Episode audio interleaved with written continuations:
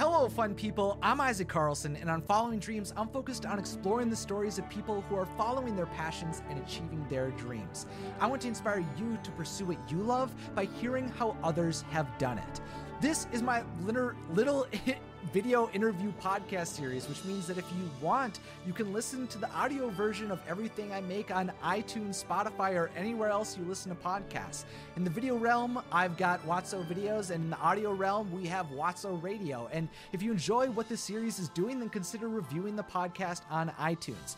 Now, today, my uh, I'm excited to be speaking to the creator of the YouTube channel NerdSync, who has crafted some of the most fascinating discussions connecting comics, pop culture, politics, and the world into long-form, beautiful productions. He's tackled Captain America punching Nazis, the genre of Scooby-Doo, and his connection to the tragedy of Thor, just to name a few of the episodes that are my favorite.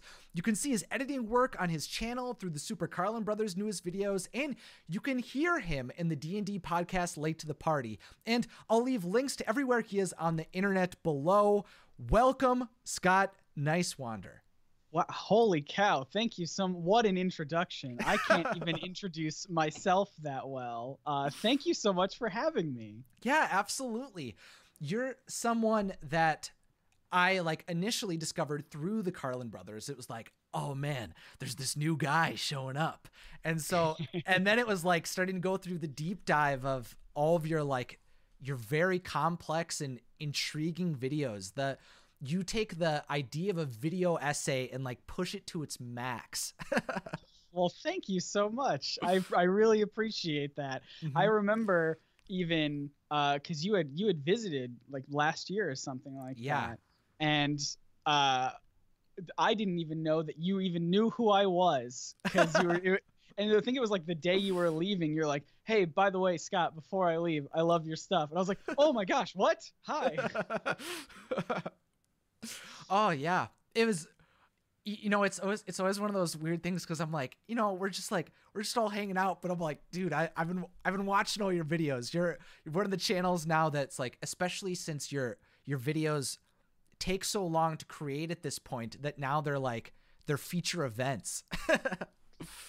they real you know i didn't intend for them to be that way it's just i have an issue and i make this joke a lot where i feel like i am incapable of writing a video under 30 minutes these days like every every time i'm like i have an idea and mm-hmm. then in like then like you know 10 15 pages of a script later i'm like okay, so maybe I need to edit some stuff out. uh, it's a bit much. Yeah, but I can. From the from the few times I've talked about like the history of things or trying to bring whatever the story is that you're talking about into expanding it into the greater world, it suddenly becomes there's so many more strings attached than like mm-hmm. you can ever begin to think about. So your idea of like no content, no content only context makes so much more sense in that lens. you know, that was just I think that was the thing I had tweeted out like years ago when someone when I kept writing, I kept making like vague tweets about videos being like, "Boy, I'm spending, you know, 10 to 15 minutes just on the context surrounding this idea. I'm not even talking about the content." And it just kind of became a thing around the channel of just like that's what NerdSync is. No mm-hmm. content, just context. so, to begin this conversation, what are you passionate about? What do all the things that you do, why do they all mean something so special to you?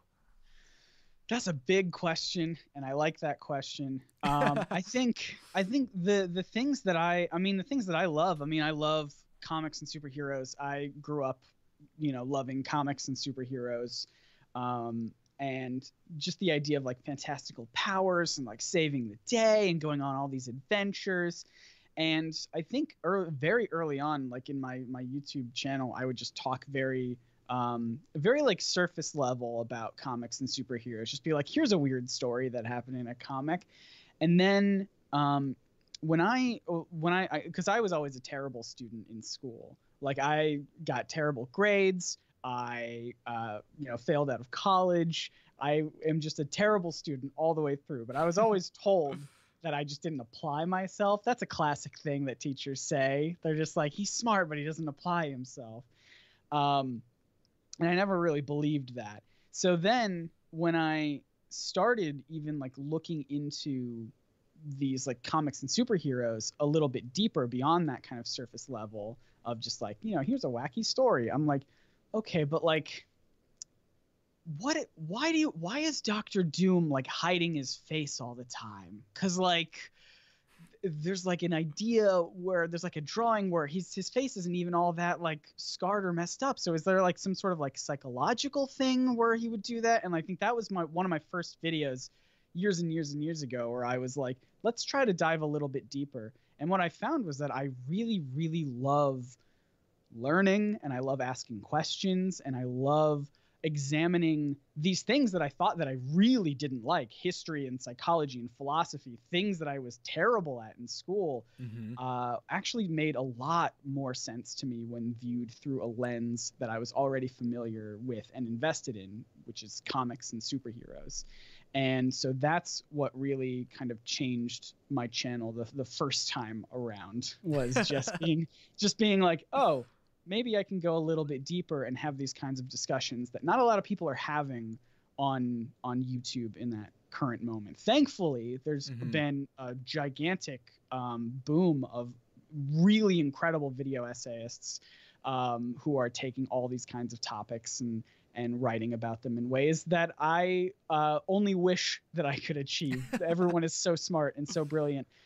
Um, and then I think this year, very specifically, I decided, you know, I've been doing comics and superheroes for like six or seven years, and mm-hmm. I want to kind of branch out a little bit. And so I, um, I've, I've decided to tackle things that I also love, but are not in that specific field. Things like Scooby Doo and musicals mm-hmm. and I, um, Dungeons and Dragons, things that are very that are in kind of like a similar like they're kind of nerdy, they're kind of dorky, but yeah, you know, but they're very different from what the the fan base that I had kind of gathered. And uh, I mean, now I'm working on a video about Bob Ross, so like how much further could I get away, you know, from from all this stuff. Mm-hmm. But I think it's just kind of like the love and, and and joy of kind of sharing these things that I'm passionate about with people and getting people to think kind of critically, I guess, about the media that they consume, um, which is very exciting to me. And it's a constant challenge for me as well to even like look through different lenses of like, here's a thing I love, but like, let's really take a close look at it and see what's up. So sure, sure. Yeah, yeah it's the, it, it's interesting to hear you talk about that of the idea of you need to find some way to latch on to these topics. And I mm-hmm. think that's I think that's why it always feels like when you're in like elementary school and stuff and you're finally given the opportunity to like write a paper about anything that you want related to history, then everyone can find find something to get excited about. Mm-hmm. I feel mm-hmm. like that's not done enough. And that's really cool to hear that once you were able to do that and latch it on to pop culture and the things that like were already really important to you, that's when things got really interesting for yes. you intellectually and being able to explore as a creator. Oh yeah, absolutely. I mean, now I have kind of the opposite problem. I think at the start I was like, all right, I want to talk about this comic book character or something, this comic book story, but I need a way to make it like educational. And now I have like a different lens of like, I just want to talk about this thing from history, but I need to latch it onto something that from pop culture uh, to do it. And I a video I made years ago was about this this guy who had invented um, a, a what he claimed was a real life death ray, and uh, became very famous for like this very mad science, like a real life like mad scientist who was like, yes, I've made a death ray. Uh, I can't show it to you, but just trust me, I've made one. and um, and uh, I was I became so fascinated with this person, and the reason I found him and, and discovered him and made a video about him is because he made like a sky projector, and I was like, perfect. He's an inventor of the bat signal, real life thing. I can tie it back to comic books. Now I can make a video about this person. You know? Oh, that's great. that's oh, it's finding those little those little mm-hmm. things sometimes. Oh yeah. Mm-hmm. Oh, it's very fun. that's yeah, that's that's exciting. I feel like that's something that I've been thinking about more recently is I've been li- like listening to books on Audible about Disney history, and I'm like, how is there a way to make this sound exciting for people that don't know who all these like key people are in the realm of like Disney history? Like everyone knows Walt Disney, but not everyone's got the name recognition of that. So how do you make mm-hmm. it interesting to those people? Yeah. And absolutely. Yeah, and I feel like you've done a, a really good job of opening up a topic and then being able to like tie yourself into it more and be able to build that connection to it. Yeah, well, thank you.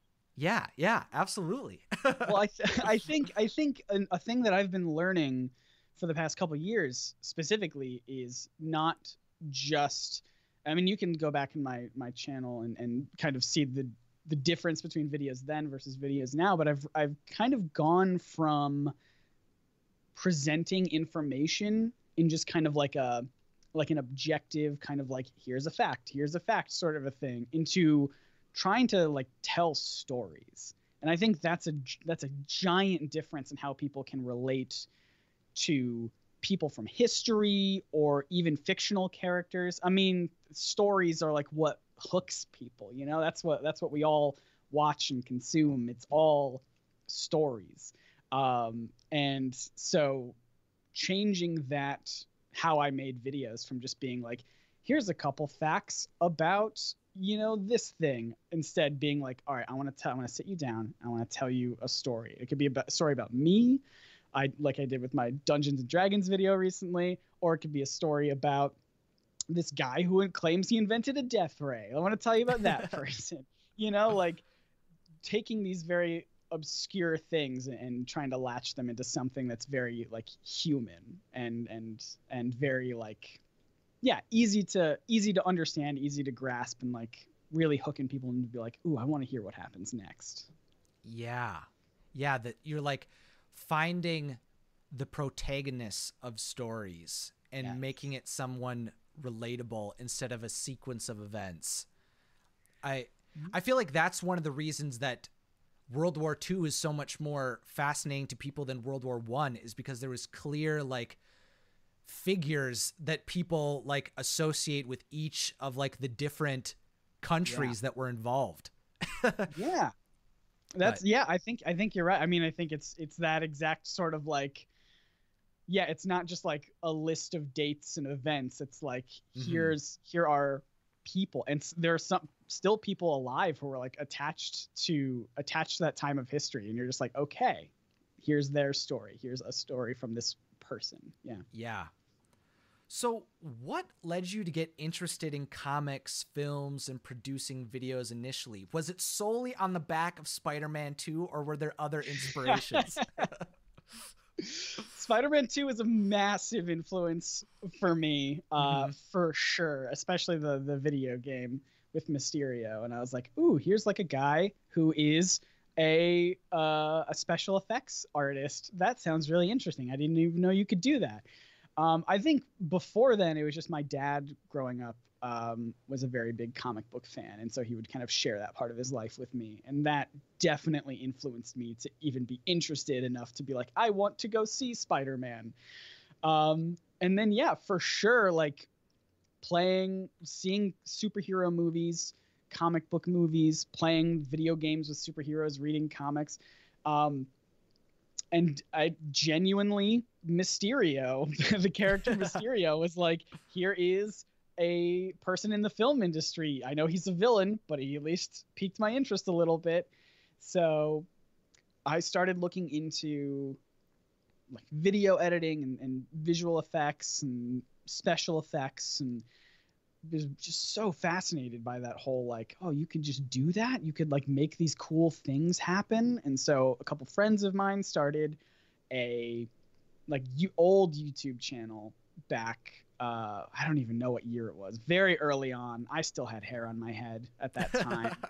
Um, and we we just made sketch comedy and i want to use comedy in the biggest of air quotes possible. Um, it wasn't very good um, and but we had a lot of fun, and I had a lot of fun editing, and I especially liked anything that required us to do like special effects and visual effects. I always felt that was good. And so I went to Mhm. college uh, f- uh, for like a film degree. Um, as I said, I failed out of college because uh, I had watched so much YouTube um, for like film production channels like uh, Indy Mogul, gigantic influence on me. Um, Film Riot, still producing content, very big influence on me as well. Um, Video Copilot with Andrew Kramer, all of these like big YouTube people who are like, here's how you do filmmaking, here's how you do special effects uh, and visual effects, here's how you do all of that. Mhm. Um, and I was learning so much and practicing so much that when I got to film, it wasn't even film school. It was just a school where I could major in film. It was like a side. It was like a side thing at, at this school. Um, and when I got there, I mean, when you have teachers who, you know, I teachers are great. I have a whole family of teachers, but with the film industry, everything is so is changing so much. Technology is changing so much Mhm. and so quickly that when you have these teachers who have learned things a certain way and they're not like ready and, and willing to like adapt um, to these changing technologies then it almost Mhm. feels like they're teaching you stuff that's obsolete and that you kind of like I, I don't know for me it was like i got to college i'm taking these film classes and i know all this stuff already Mhm. not only do I know all this stuff, I know better ways to do it than how these teachers are teaching me. So I, and I loved my teachers. They were amazing. They were very insightful. They had great stories and and um, insight. But on the technical aspect of things, they were just running a bit behind Yeah. uh, where where I was. And so what I did uh, instead of going to class and doing work, I thought, well, what if I just made videos? What if I just tried making videos because that's how I learn is by doing rather Mhm. than like sitting in a class and, and doing all that. So I started a YouTube channel. Um, which which was called Scott's Thoughts, I think. Um, it was just a, it was just like a nothing kind of vlog channel, um, but I just wanted to post silly stuff that I was making, um, and I, I did that so much that I ended up failing out of college because I was just just spending more time editing and making videos than I was uh, doing anything else. And one of those experiments that I did on that channel was this show called Comic Misconceptions, which was uh, where I was like, you know what, I want to talk about comics and superheroes because it's you know this at that time on the internet, very few people were doing it, and I was like, I think I could do it and come up with some silly things to say, and that Mhm. quickly became the most popular segment I did. Uh, the that initial channel called Scott's Thoughts was lost to time um, back when back when YouTube merged with Google Plus and everything got crazy, and my channel actually got deleted. Um, A tragedy. so I know, I know. The, some of the best stuff I've ever produced is in there. It's not. but yeah, so then I just took that as I was actually really bummed. I was like, man, all this vlog thing that I've been spending like a year or two years on is like completely gone. But I used that kind of as motivation to be like, well, all right. I know the most popular thing is the comic book videos I do. So what if I just started a new channel and just did that? Ju- forget about the vlog thing Mhm. just focus on talking about comics and superheroes and uh, that's that's nerd sync that's that's how it happens, and then uh, it just took off from there Yeah. That's the that's the origin. You had to figure it out when you were in college what what types of videos you wanted to make and everything started to oh click. man i mean i when i failed out of college i had six months before i had to start paying student debt loans off and i was just like uh-oh Oh. Well, I can either get a job or I can try really, really hard to dedicate all of my time to this YouTube thing and really hope it pays off. And I think about at month five, when just about nothing was happening, I made a, a Guardians of the Galaxy video right before the movie came out. And uh, that is Mhm. still one of my most famous, one of my most popular videos today. And I was like, that's it. That's the video. Now I can do this forever. hmm It's wild how you like make something and you don't know if it's gonna resonate, and then all of a sudden it can like blow up and find Oh an my audience. Because any other point in time like guardians of the galaxy wouldn't have gotten views before the guardians movie came out like Absolutely.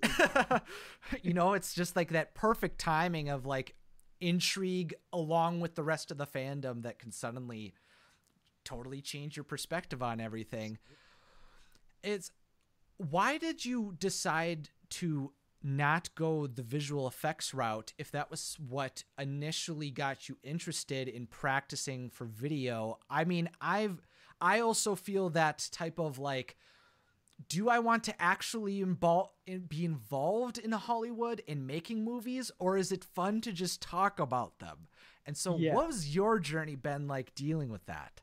Well, so one of the one of the other kind of like shows that I did on on NerdSync to start with was a show called Behind the Frame, I think. Uh, it's been so long, but the idea was that it was going to be a like visual effects and like prop building tutorial show with me and my my good friend Josh at the time who's who still is this like expert like craftsman of like prop building and just carpentry. Like you give him tools and items he'll make something amazing out of it. Mm-hmm. and then i was on the computer end of it where i'm like i'm just gonna add explosions and lens flares to this.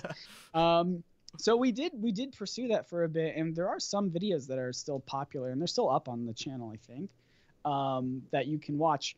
And it, it- i think it just got i was a bit too ambitious and i was like all right we have to make one of these videos every week and like i don't know it's challenging to do that and also all these other content that we were trying to do Mhm. with you know comic misconceptions and we were doing the podcast stuff and it just kind of took a toll on us and that was because it was a show that i was doing with a friend i didn't want to just take that like away and just do that as a solo thing so that Mhm.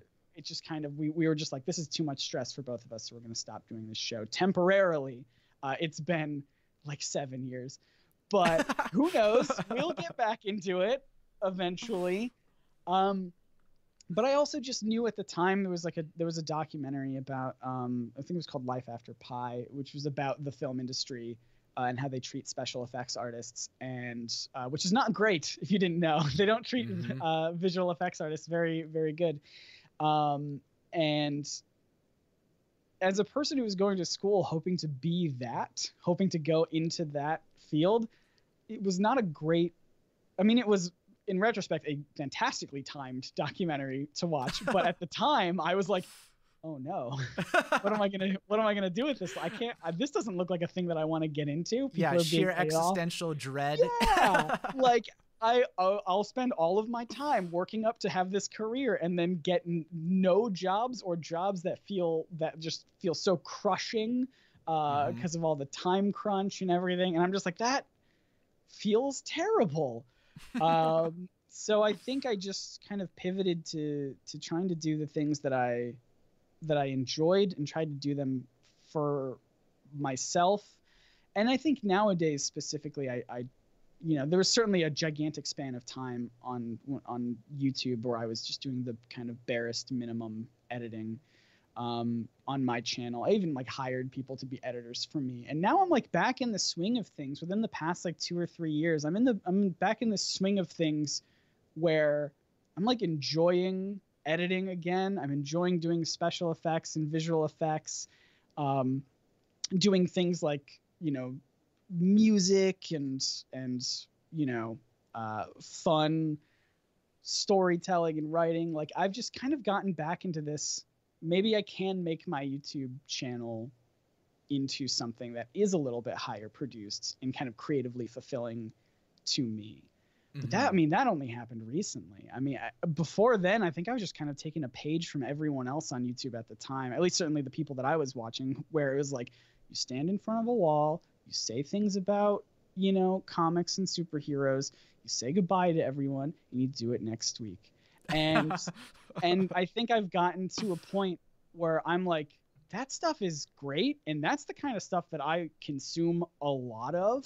Um eh, but like for me as a creative individual I I really missed being able to put like a ton of like time and energy into my videos and thankful I, I would not be able to do this if it wasn't for like uh, patreon if it wasn't for the support of the super carlin brothers who i work for as their editor Mhm. um, and yeah if it wasn't for that i would not have even the option to make longer form videos that are very intense editing Mhm. um, and production. So I'm very grateful about that because it is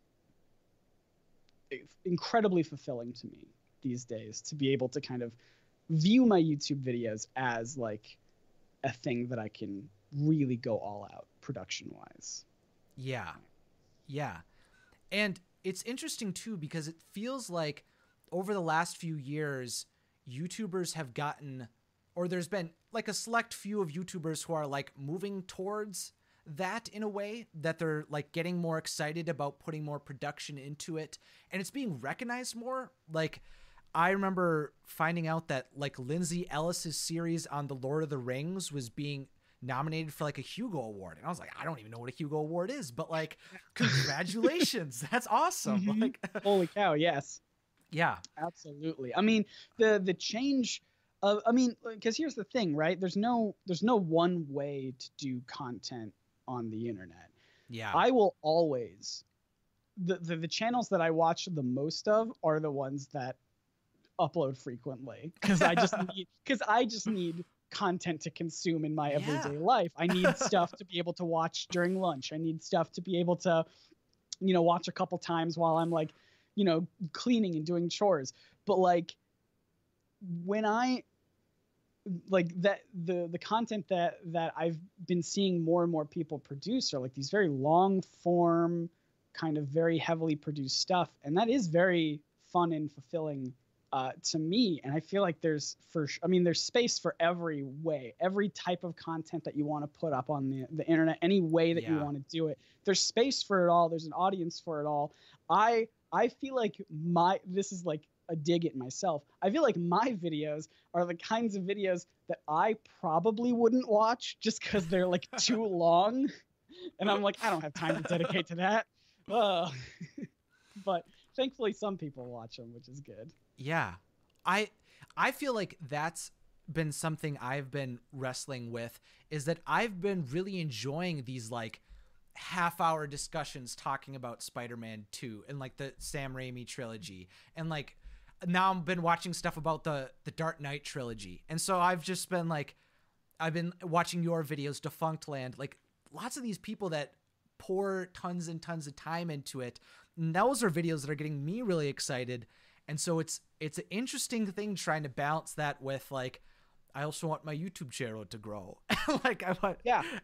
so Yeah, for sure, for sure. Mhm. I mean, that's definitely a thing that I struggle with because there's like a clear. I mean, you can go back on on my channel and see, you know, a handful of years ago when I was producing content every single week. Like those videos, it doesn't matter what I talked about. Those videos got you know numbers, you know, hundreds of thousands of views Yep. consistently, and it didn't matter what. People were just like.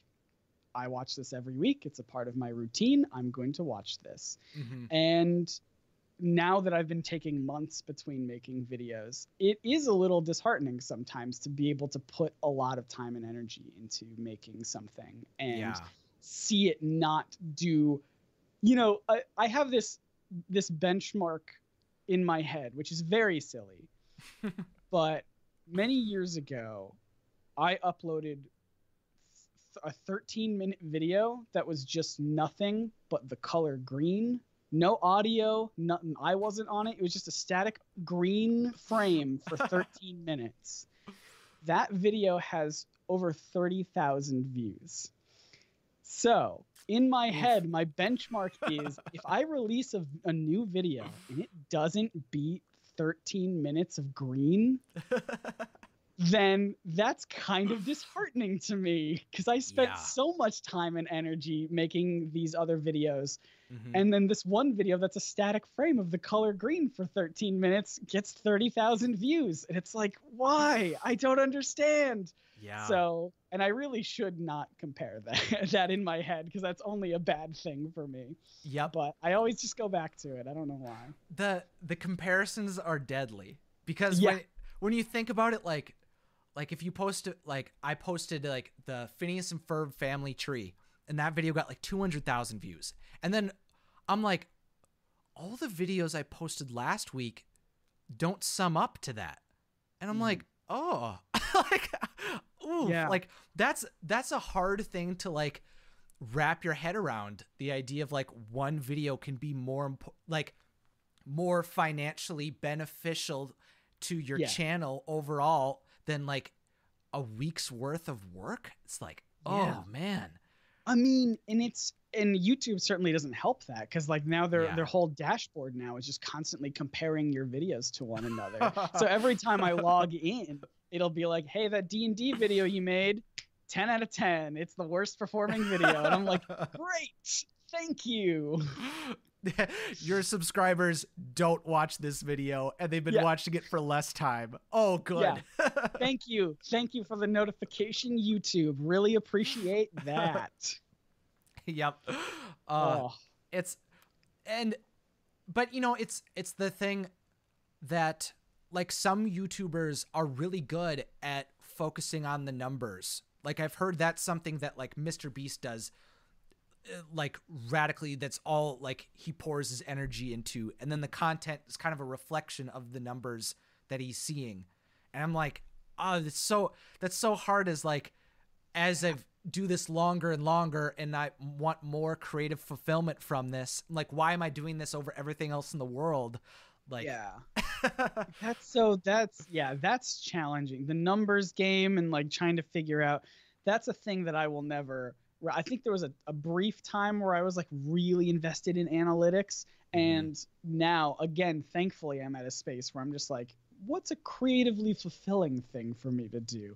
Like I knew talking about Dungeons and Dragons for the first time ever on my channel was going to get me nowhere. I, Yeah. I knew that it was going to be something that only the very super hardcore dedicated fans even cared about. And even Mhm. that it was a long video, so they had to really decide if they if they cared that much about it to watch it. Um but and I would never have been able to make that video if I didn't have the kind of financial backing of, of Patreon and and uh, you know the support of SCB. Mhm. And so I, you know, as I do stuff, I'm, as I'm researching like a video about Bob Ross now, and I'm like, oh, this is so interesting. And I've always wanted to make a video about Bob Ross, but I was so scared to do so. And now, like 2020 for me is like the year of like, what if I just do s- stuff totally radically different and Yeah. um and just focus on the creative fulfillment and it's still hard even though that was like my mission of like just do the creatively fulfilling stuff. Don't focus on the numbers. It's still so hard not to focus on the numbers because every time Yeah. i'm just sitting there like refreshing the youtube studio app being like where's it at? Where's it at? How many views did we get? Is it good? Oh it's bad. Oh no. Ah. But Yeah. Because typically, like, if it doesn't resonate with your audience right away, it's like, oftentimes it's gone. Unless it, like, suddenly hits, like, a wave a month or two or a few years later. Like, sometimes it can just be gone, gone to the wind. that's right But, I mean, and it's it's one of those things too where like I am even with the as few views that that some of my videos recently have gotten, I can tell that they're resonating with the people who watch them Yeah. way more than anything that I've ever made. Uh, mhm. just within the past two years, a lot of my videos have like hit people in in this kind of like you know i love your videos but i like really love this one and like this got me to do this and and you know especially my my dungeons and dragons videos which i, which I said was like doing the worst performing video i've made in like two years Mhm. um it is the video that i think has gotten the most response from people because it is a lot of people saying i've always wanted to play dungeons and dragons and this video inspired me to go do that and here's some Yeah. adventures that i'm having and i'm having a ton of fun and yeah so like even though on the numbers side of things it doesn't reflect that like i'm having a big impact from like a Mhm. personal like engagement perspective i i know that i that these videos are have a, a- a profound impact on on some people and i Yeah. gotta keep telling myself that that that's the thing i gotta focus on not the numbers Yep. it's just the how it's actually affecting people in a positive way. So, Mhm. and it's hard to focus on that, but that's what I'm trying to focus on. Yeah. And so that's that's the thing too is that it's like the um, like YouTube is built oftentimes YouTubers have to when they begin rely on having that mass appeal but it's real but in reality most like YouTube businesses don't need hundreds and thousands of people or millions of people like they really only need like a thousand people that are going to watch everything and support them beyond watching the videos Oh yeah. I mean, if I if I had yeah, I mean, the the channel currently has like, you know, half a million subscribers. mm-hmm. If like if 5,000 of those people were supporting me on Patreon, that's it. I'm like Yeah. set forever because of the, those people and, and their like generosity. yes Uh, I have, I mean, everyone who supports me on Patreon currently is amazing, and I love them so much. And holy cow, why are you doing that? Thank you. Mhm. Um, and and so it's just like you don't. I mean, I I have a fraction of that. I've got like you know a couple hundred people, and that's so much. That's so good. Like that is Yeah. what's helping me continue to make to make this stuff and continue to go forward. hmm Yeah, and that's it's. I've been going on the Patreon journey for a while, and just recently, I feel like I finally found a good balance of like things that aren't going to like completely take away from actually making the content that people are like subscribing for and like are supporting me for and doing something where I can like connect with people and it's it's in it is pretty incredible to see that there's people that support you so much and are like willing to watch your any little video that you make just talking about um the process of making videos. It's so cool that like there's people that I I feel so grateful that I've been able to make enough things and make grow as a creator enough where people are that invested in me. I mean, you you were a big inspiration for me earlier this year about like updating because I've always had just the Nerd Sync logo be like the the NS, and I always make jokes about it because I have so many friends in the YouTube space who who just have, you know, letters as their logo, and then you were updating yours to be like a picture of, of your face to make it more human, and I was like, that's ah, that's something I've always wanted to do. Mhm. and finally gave me that kind of boost that inspiration to be like yeah you know what? I do want to do that. And i've done that very recently and i feel i feel better about it in a weird way i guess. Like it, Mhm. makes it makes it feel more personal. It makes it feel like this is scott's kind of journey and channel and everything like that. Like if you're watching if you're subscribing it's for the person here that you see on the face um, Mhm. rather than like a big because I feel I mean I, I don't know if, if it was the same for you but like the reason I had this big nerd sync logo is like I want to look big and corporate and official oh, yeah, yeah, yeah. oh yeah. It's like this is this is Wotso videos where we discuss fun topics or fun people. Mhm. That was the we wasn't initially meant to refer to me and the viewers. It was meant to be like, oh, there's a crew. There's a crew. Don't Oh, worry. you know there's a, of course there's a yeah oh a hundred percent i mean Mhm. like i really dove into that kind of mindset of like if i'm gonna be successful on youtube i gotta present like i'm a big deal Yeah. and i think that has totally shifted backwards where it's like i i don't want to present like i'm a big deal i want to present like i'm a person and Yep. i hope people care about me as a person and what i have to say Yeah, exactly. I think that was the thing. It was initially it was establishing trying to establish myself as an authority and Mhm. now it's like all of a sudden I've recently come to the realization I'm like I don't want people to necessarily just come for the information I'm able to find about things. Like I hope that there's like some interest in me as a person and maybe that's kind of vain but like also I know that it's important because you're not going to support Patreon if you don't care about me in addition to the things that I talk about. Yeah, absolutely. I mean, it's it's just it's one of those things where like I I thought from the beginning that Nerd Sync was gonna be like, like almost like a gig for me, where like Yeah. I would want it to grow bigger so that someone could eventually replace me.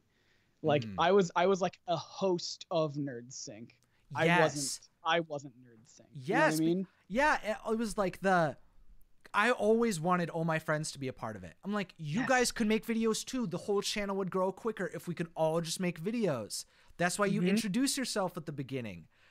I had the, I had the Mhm. same thought process. Yeah, that's. I mean, that's. The, I mean, all the way down to what I named. I named it Nerd Sync because I wanted it to be multiple nerds all coming together talking about the things they love, and we Yeah. did that for a little bit. I, I we we had videos, as I said, my friend Josh and I made some prop building stuff, Mhm. uh, podcasts. We've had like video game stuff on the channel. I had a kitchen, a cooking show on the channel way back in the day. That's a true story. Um, and none of it worked out except for except for the stuff that had me in it. Mostly Mhm. because I was in charge of like the content schedule, and I was also the only person who didn't have to go to school or do work. Um, because I had failed out of college at that point. So I'm just like, Mhm. I don't have anything else to do. I'm going to make content and I'm going to assume that everyone else I'm asking to make content can devote themselves to that exact same schedule. Of course Mhm. they couldn't. I was asking way too much of people. Uh, so then everyone kind of dropped out very Mhm. gracefully. And I was like, well, this is it. This is me. But I still held, held on to that idea of like, I'm just a host. Eventually, I'll pass on the torch. I Yep. think just within the past two years or so, I'm just like, no, this Yeah. is me. This is this is who I am. This is my channel. This is this is a place where I get to express myself. Yeah. I I still wrestle with what's the business of Wotso videos? Is it like what is Wotso videos eventually going to promote or feed into? Like it's is it eventually just going to be a funnel for something else? Is it going to be like what am I to try to sell in the future? And like and all and anytime I think about that, it's always kind of it's always just kind of bums me out. It gets me excited for the idea of it can being something beyond just videos because it could be something that's more sustainable so I could continue to make videos. But now it's really like I've been trying to think about it more as a body of work.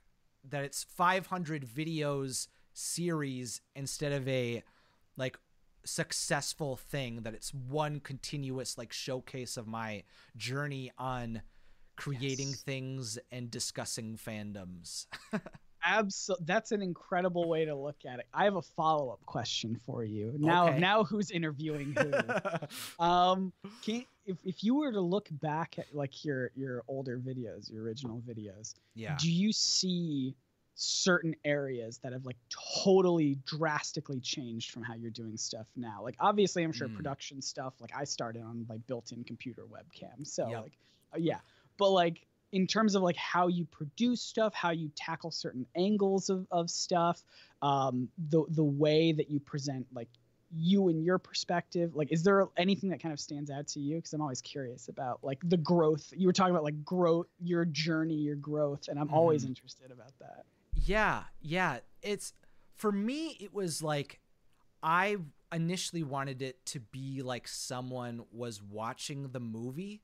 So when I did like Scar's full story, which is like my largest video ever, is like 5 minutes and I wanted it to feel like oh, you were like seeing I wanted it to be like what would Disney do if they produced this video? What would people want to see if this was like an actual thing produced specifically just to tell the story. That's what I initially tried to do. And then when I decided that I wanted it to be more like me focused and be able to like connect with people more, then it started to be like just showing my face but still kind of doing that. And now it's it's more of like trying to explain this interesting thing that I've learned about and kind of share that with people and have it be this like fun conversation and more of a how would I if I went to like a family gathering and sat my cousins down to tell them the story of uh, why I think Webby's parents and DuckTales are uh, F.O.W.L. agents, like what would I say to them? And so it's trying to think of more of that than than like this this more over like produced compilation of things. Yeah. Mm-hmm. Yeah, it's like it's like hitting people in like a it's like you just being like it's like going to a friend's house and then just talking about this Yep. like this stuff. I love that. Yeah, absolutely. Mm-hmm.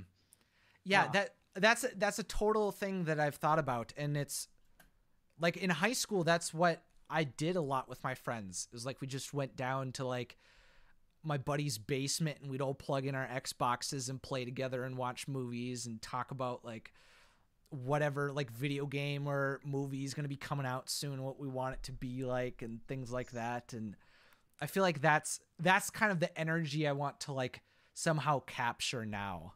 Mm-hmm. Absolutely. I well, I think you're doing a good job. thank you. Thank you. It's you know it's it's difficult to tell how things are resonating or if i'm doing a enough things to have that come through because i don't want to go on like massive tangents or like tell the same story every time of like dude little mermaid is great. Part of part of your world is like my favorite song right now. Like i don't want to say mm-hmm. that every time i like talk about the little mermaid. So it's like how do i how do i showcase the things that i'm interested in without like diverting too much from the topic i'm also discussing Mhm. so mhm. Yeah.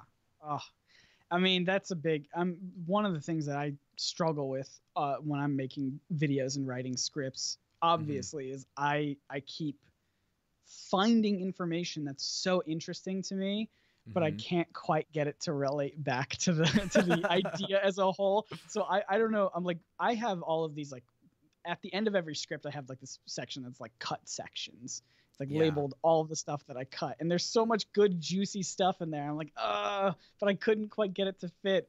Uh, but I mean, sometimes I'll still just be like, anyway, here's a little uh, ramble for a couple minutes because this is something fun and exciting for me and no one else. Uh, but yeah. but i mean with that like it's yeah i think i think oftentimes you include very relevant things. I don't think i've ever like walked away from one of your videos and was like why did he talk about that? Like it always seems It well that's sense. good to know. That's good to know. I always i always feel like my my captain america video uh, about comics and politics i always feel Mhm. like that's one where i really probably c- could have cut about a third out of it.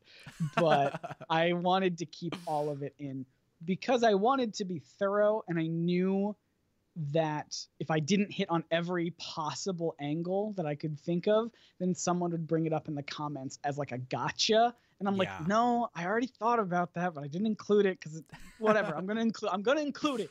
And so I like mm-hmm. that's why that video is so long too, because I'm just like, I'm like in the back of my head thinking about like what would a commenter say, and how can I preemptively kind of combat that and like fill that void a little bit. Mhm. So it's it is for sure uh, an interesting way to write by trying to tap into your audience and try to tap into your like potential commenters and be like, but what about this? How come he didn't mention this? And it's like, yeah "Ah, I could have mentioned that. Dang. well, like there's definitely some times where I I've like considered addressing something from like a really obscure like series of books and I'm like it's not relevant. Like it's I'm like yes. I understand you guys really like these stories, but like it really doesn't connect with what I'm trying to say here. But in a case like that video that you went through, like Captain America punching Nazis, I feel like that's something that it is sprinkled with enough like modern day issues that like it's important to go through them and i feel like you did a really good job of uh addressing all of those angles. And i guess that was something that i was curious about with you is what like why did you decide that uh how did you come to the conclusion that you wanted to be more honest about your own experiences and your own viewpoints on things? Because you ended that video being like bold. And i was like holy cow i wasn't expecting like that to be the conclusion. I'm like he's he's going. Yeah well thank you. Um Uh-huh. i think i think the biggest thing for me um because yeah uh, when i started making videos i was very like i presented myself as very almost like with no personality where i was Mhm. like i am the person who gives you information. I you don't care about i guess i guess i went into the video always think always assuming that no one cared about me. So i was like i don't need to present my personal opinions on things. I don't need to um you know make stances clear because Mhm. that's not what people are here for. They're here for information. And i look back on those videos and i'm almost kind of ashamed of it because i don't make clear what my like political and social stances are when I Mhm. really should have. Um, I just I just left it up to the audience discussion. I'm just like, well, I don't know. What do you guys think? and and so I don't know. I, f- for me, like you can still open up a discussion while also presenting your opinion on that subject. You can Yeah. you can say like, I want to hear your thoughts, but also here are my thoughts. And Mhm. I just wasn't doing that. And so I think just over the years of being on YouTube, meeting other YouTubers, going to events to to meet people outside of where I was like born and raised, um, and just traveling a lot more and meeting a lot more people, and not not even traveling, but just like interacting with people online. I my like eyes were starting to be to be open to these different perspectives that I hadn't acknowledged before, and I was like, okay, clearly some of the stuff that I've been doing was unintentionally harmful to Mhm. to certain groups of people. I, I mentioned in my Captain America video that like I made a video about like the science of Ant-Man and like how if he's shrunken down too small, then like the particles, like the light particles and, and light waves wouldn't register properly in his eyes, so he would be like effectively blind. And then I called him like, oh, Ant-Man, like the most useless Avenger. And I was like, well, that feels harsh and wrong to call someone who is blind useless.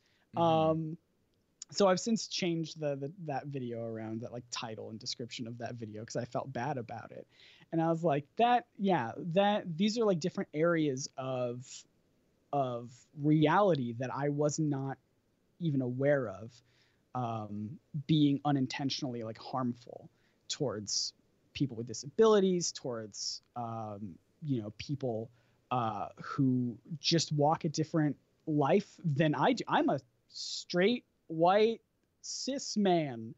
Um, I actually am. I don't know how much I can go into on this podcast. Um, you can stop me at any time, Isaac. no, you're free to go as long as you want. I'm I'm Okay. interested.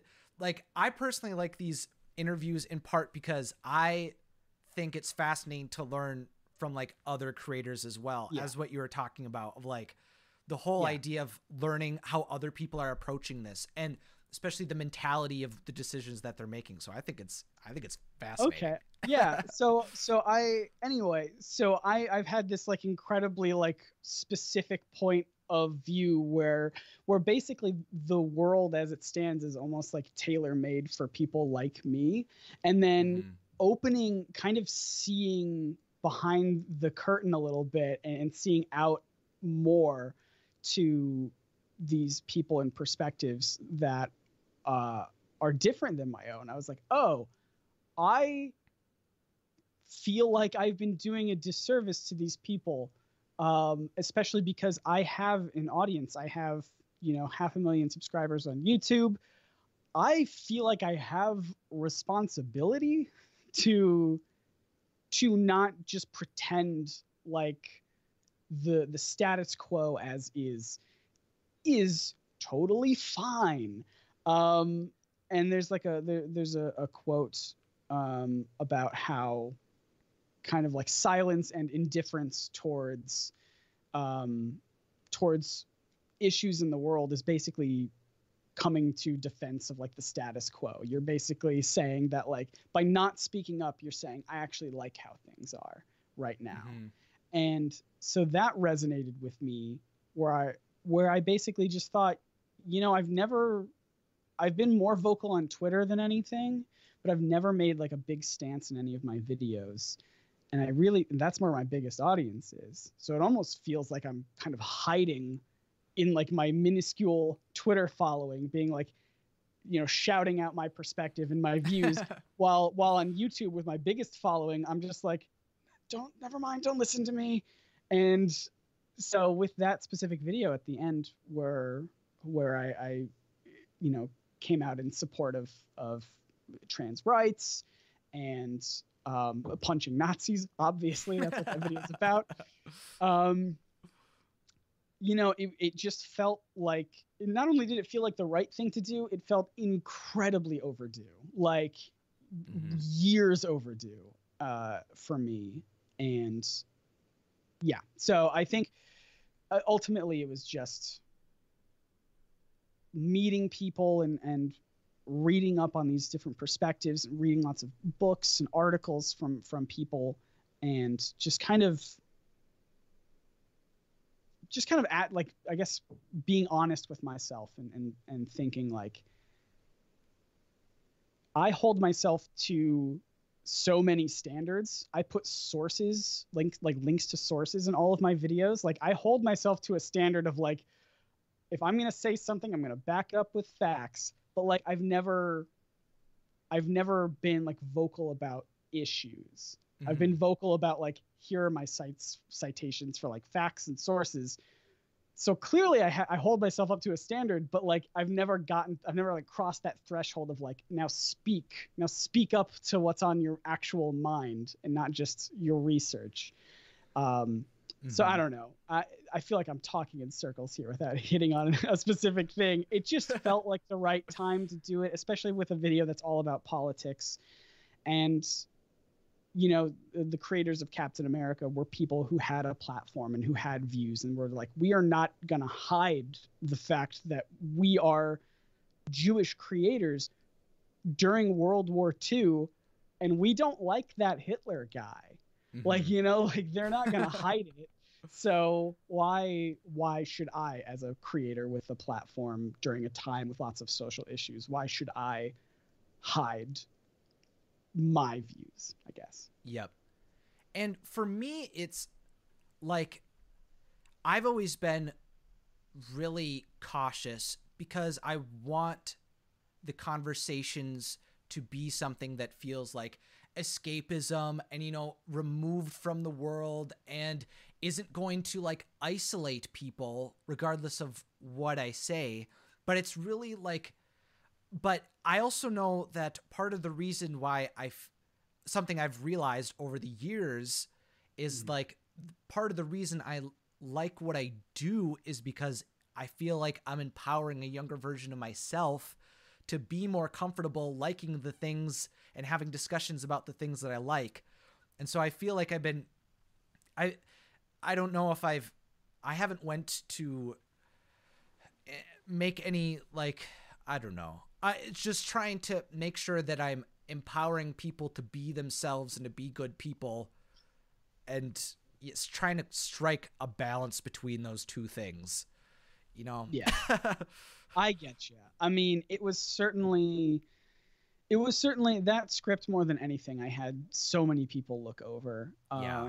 and so many people who were so incredibly insightful about the language that I was using and mm-hmm. the the specific because normally I, I hand out my scripts to people to look over to make sure that it's good and entertaining but for that one specifically i was like make sure that it is also good and entertaining yes but mm-hmm. please make sure that i'm not accidentally hurting the causes that i'm trying to support yeah um and so the amount of the, yeah. the, amount of feedback I got from that script was uh, unbelievably insightful. And mm-hmm. I changed a lot of my wording. I changed a lot of how I delivered uh, specific things. I even sent people like an early draft of the of the video, like the cut of the video after I'd oh. filmed and edited it. Uh-huh. And I uh-huh. was like, please double check, make sure I'm saying all these things good. Because I mean, even even not just I mean, that whole video talked a lot about like Jewish heritage. So I, I gave it to a, a couple uh, Jewish friends of mine, and I was like, please, I'm not. I really don't want this video about like punching Nazis to also have accidental like, you know, uh, hateful things uh, towards Jewish people because that would be really bad if I did that accidentally. And Yeah. they, so I was like incredibly cautious. I was, I, you know, I made a little thing out of clay in that video, and I was like, "Is can I do that? Is that a is that okay if I do that?" And like people were like asking their like old grandmas and being like, "Is it okay if he does that?" So it was just like the amount of I just wanted to be incredibly cautious about Mhm. about that sort of thing and it is a little nerve wracking and it is it is a thing that i'm i'm so eternally grateful to the people who uh, helped that script and that video making it as as thoughtful and as um, well-meaning as i wanted it to be but without their help would not have gotten to that to that level hmm Sure. So now that we kind of have an idea of what your perspective is on creating your videos, like what was the process like to get to this point where you have the freedom to uh, explore these different discussions? What was the process like meeting the Super Carlin brothers and building that Patreon uh, that is Yeah. able to continue to support the topics that you want to create? so I think it all I think it started a couple of years ago, maybe two or three years ago, when I YouTube algorithms are always changing. We all Mhm. know this. Um, for better or for worse. And I was kind of in this slump where the channel just wasn't making enough money to really continue going on. Um, and I was producing videos that I really, I genuinely wasn't very proud of because I just needed to do it to get it out there for the algorithm. I was like, I need to make a video every week. I need to make do. I don't. It doesn't matter if I don't have a good idea. Got to make something. Got to throw it out there. It doesn't matter if I don't have time to to edit it and look over a second draft of my script. I got to get it out there. Mm-hmm. And so I was in this kind of slump where I was making stuff that I wasn't really proud of. And I reached out, I made a video, and I was like, here's the here's the deal, everyone. I might have to leave YouTube soon unless we get some more Patreon support. And saw a gigantic boost in Patreon then, which sustained me for a couple years.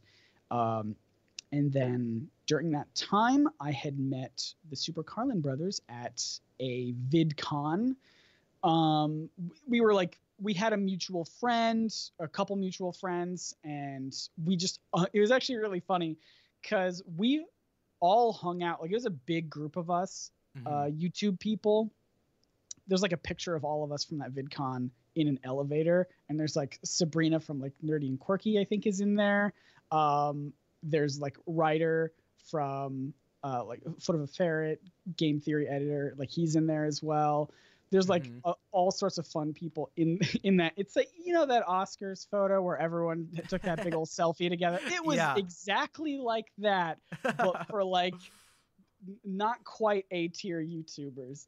Um they're all a tier in my book. Um but it was it was a that so we all hung around each other. Like i was hanging around the super carlin brothers um that whole time but i was never like formally introduced to them. So then when we all were like leaving for the weekend and they were like making the rounds saying goodbye to everyone they were just like hey see you man. And i was like hey also goodbye. And my name is scott by the way. Like they, i never got to tell you what my name was. Um, and they were just like we know.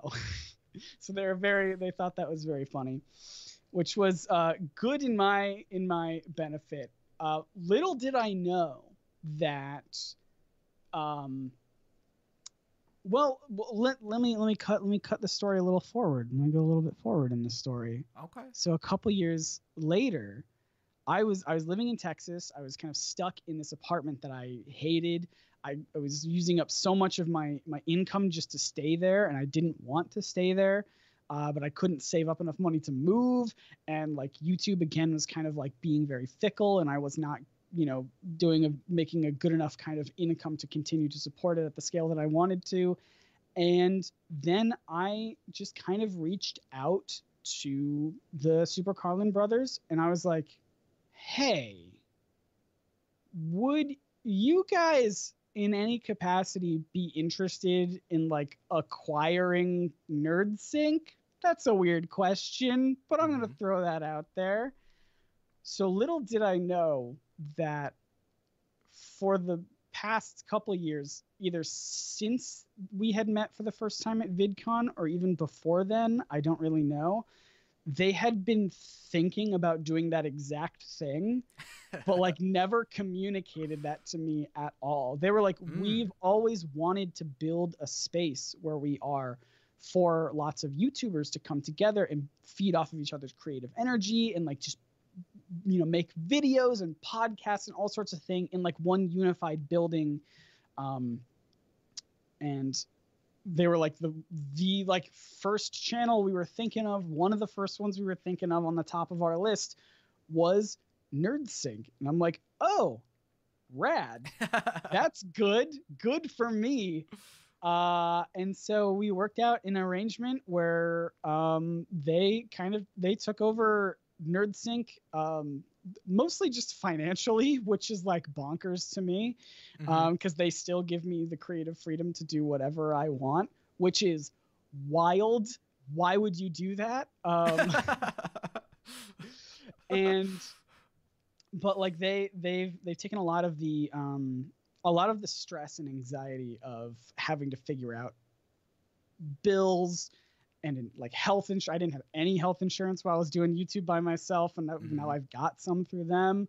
Uh, all the all these like boring financial things that I didn't want to worry about as a creator, yeah. they've taken over under their wing and have just said, "All right, here's the space.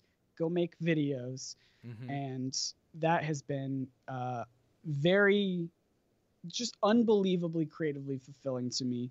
Uh, at the start the the condition was I had to make a video every two weeks, which I did pretty good at. Um, and then, um, eventually, I kind of took over as their editor, which meant that I was editing their videos, two of their videos a week, and then not having nearly as much time to work on NerdSync stuff, so they've been a little bit more lax about like you don't have to make a video every two weeks.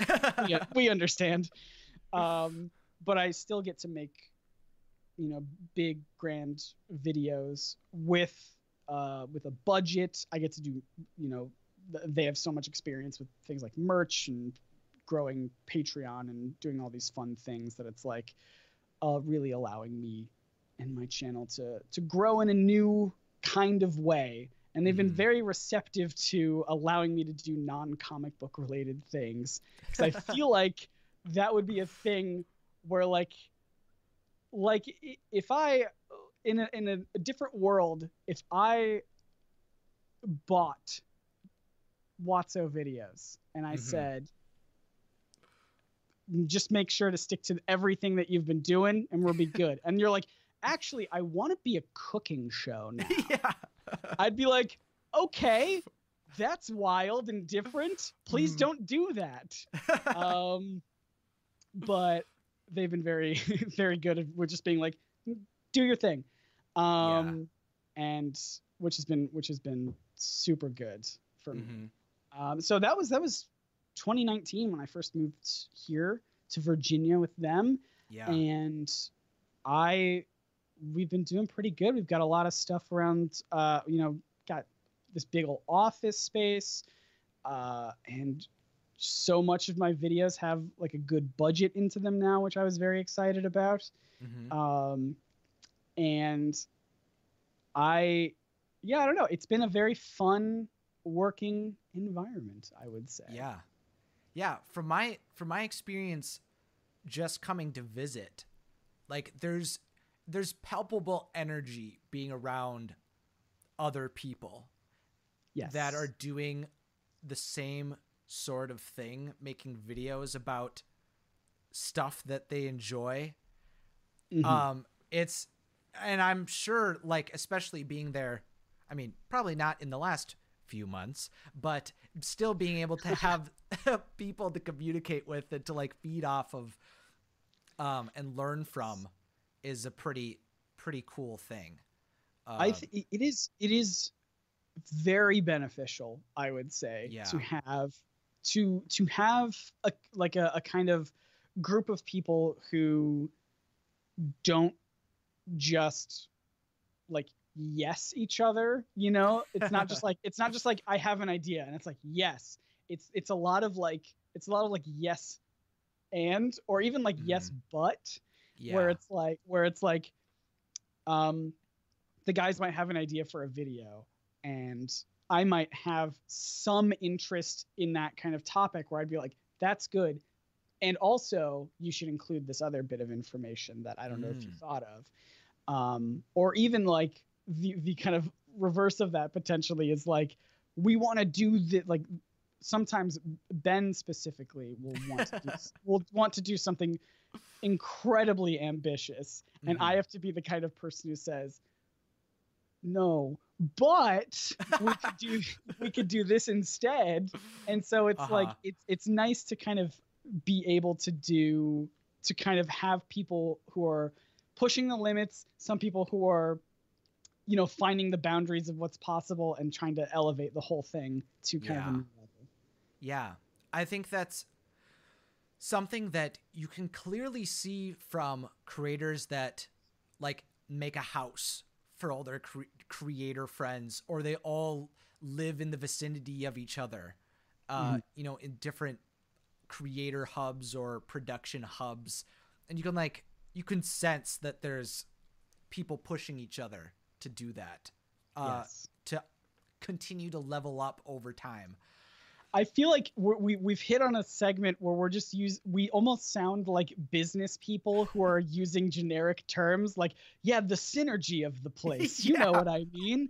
And it, but it but it's true though. It really Mhm. is. You get this kind of energy flowing and people and and you just only build bigger and better things. I think Yeah. one of one of the benefits that I had when I became their editor um, was I didn't really watch the stuff that they had made before, so I wasn't Mhm. like emulating and I wasn't trying to emulate what they were doing.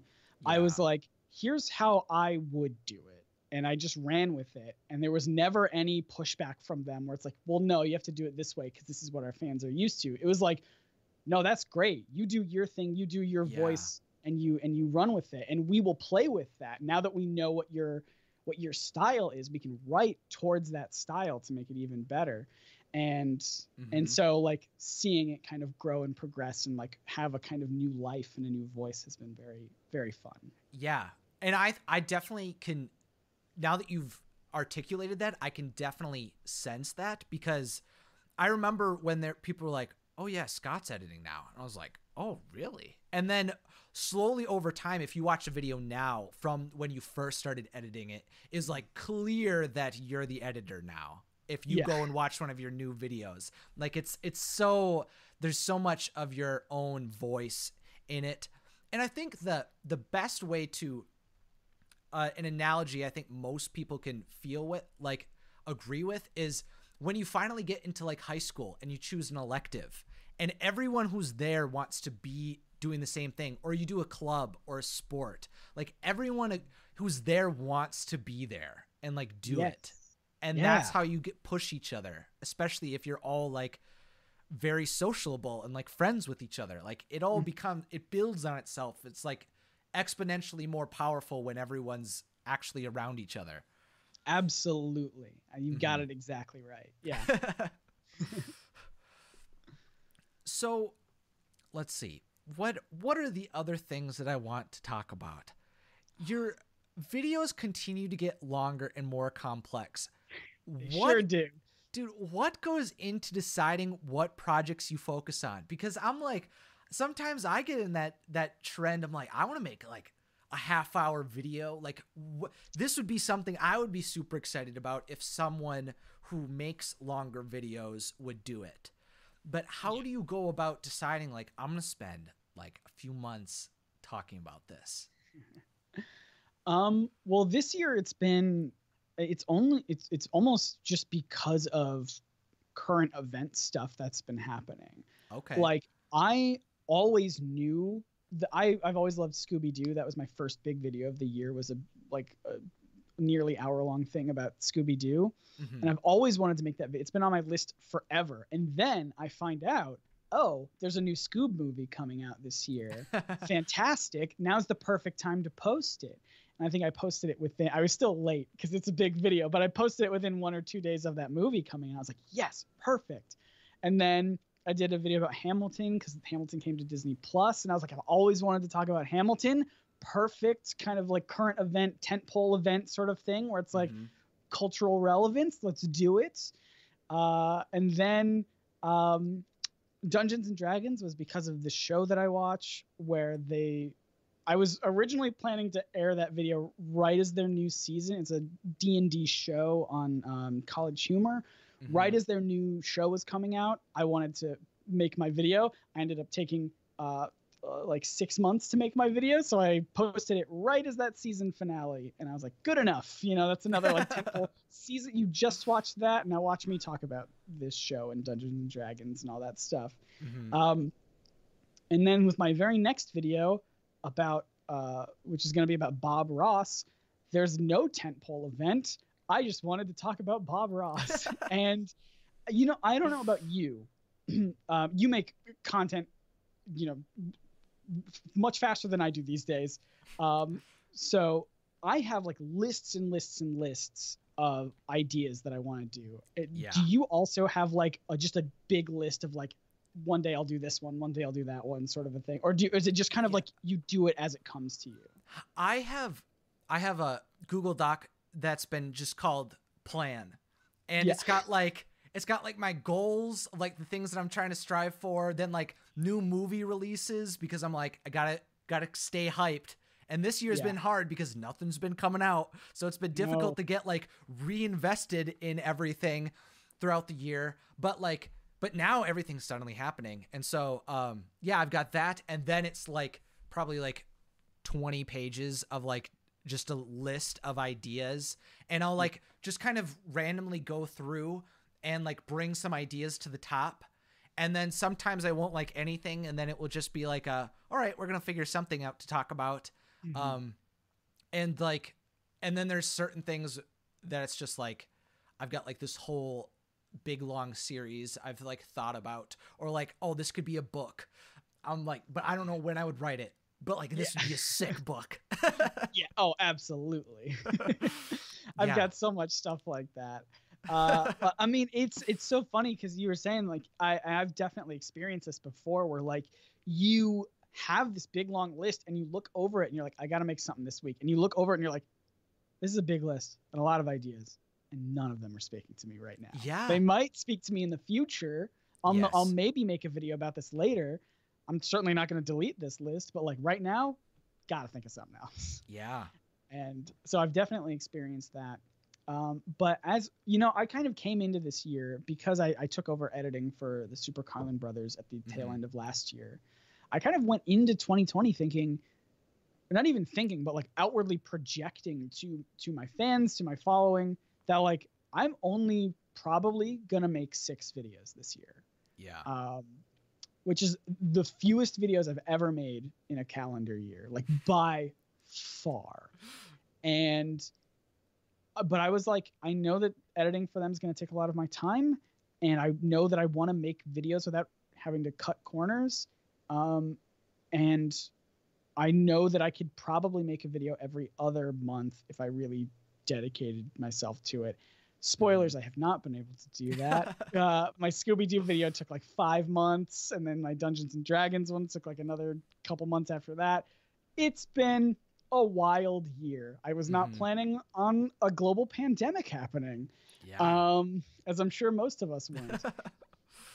but you know, I, I knew out going into it that I would only do a handful of videos. So I looked over my lists, and I and I also knew that I didn't that I wanted to do something different. If this was going to be a short year, where I was only going to make a handful of videos, I knew that I wanted to use that time to experiment. Mm. Um, so that's when I decided, well, what if I don't do comics and superheroes this year? What if I tried other things? And so then it was just thinking of like, well, what are what is Scott interested in? What is let's let's look into my let's let's inwardly kind of reflect on on my life and just say what is what is Scott like? Mm-hmm. And that that's not tied to comics and superheroes. And what's what what is Scott like that he's always wanted to talk about, but he's never felt like he could talk about? And so the things that came up were Scooby Doo, which I have made a video on before, um, but I always knew I wanted to do this specific idea, and I was like, this is the year I'm going to do it. And I'm very happy with how that video turned out. Dungeons and Dragons was one was a thing that I got really interested in within the past year, and I was like, I could, I feel like I could talk about this. Um, in fact, actually, my Dungeons and Dragons video only happened because I made a tweet about it where I was like, I think I want to make a video about Dungeons and Dragons, and specifically, I want to make a video about this show that I really like called Dimension mm-hmm. 20, which is by College Humor.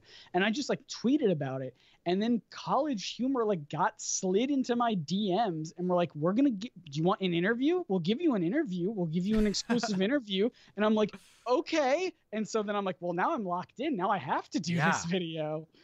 Um, and then yeah, and then uh, it's just me tweeting about stuff. It's really just I tweet about things that I'm interested in, and and then if it gets a response from from fans or other creators, I'm like, yeah. okay, clearly clearly there's a thing there.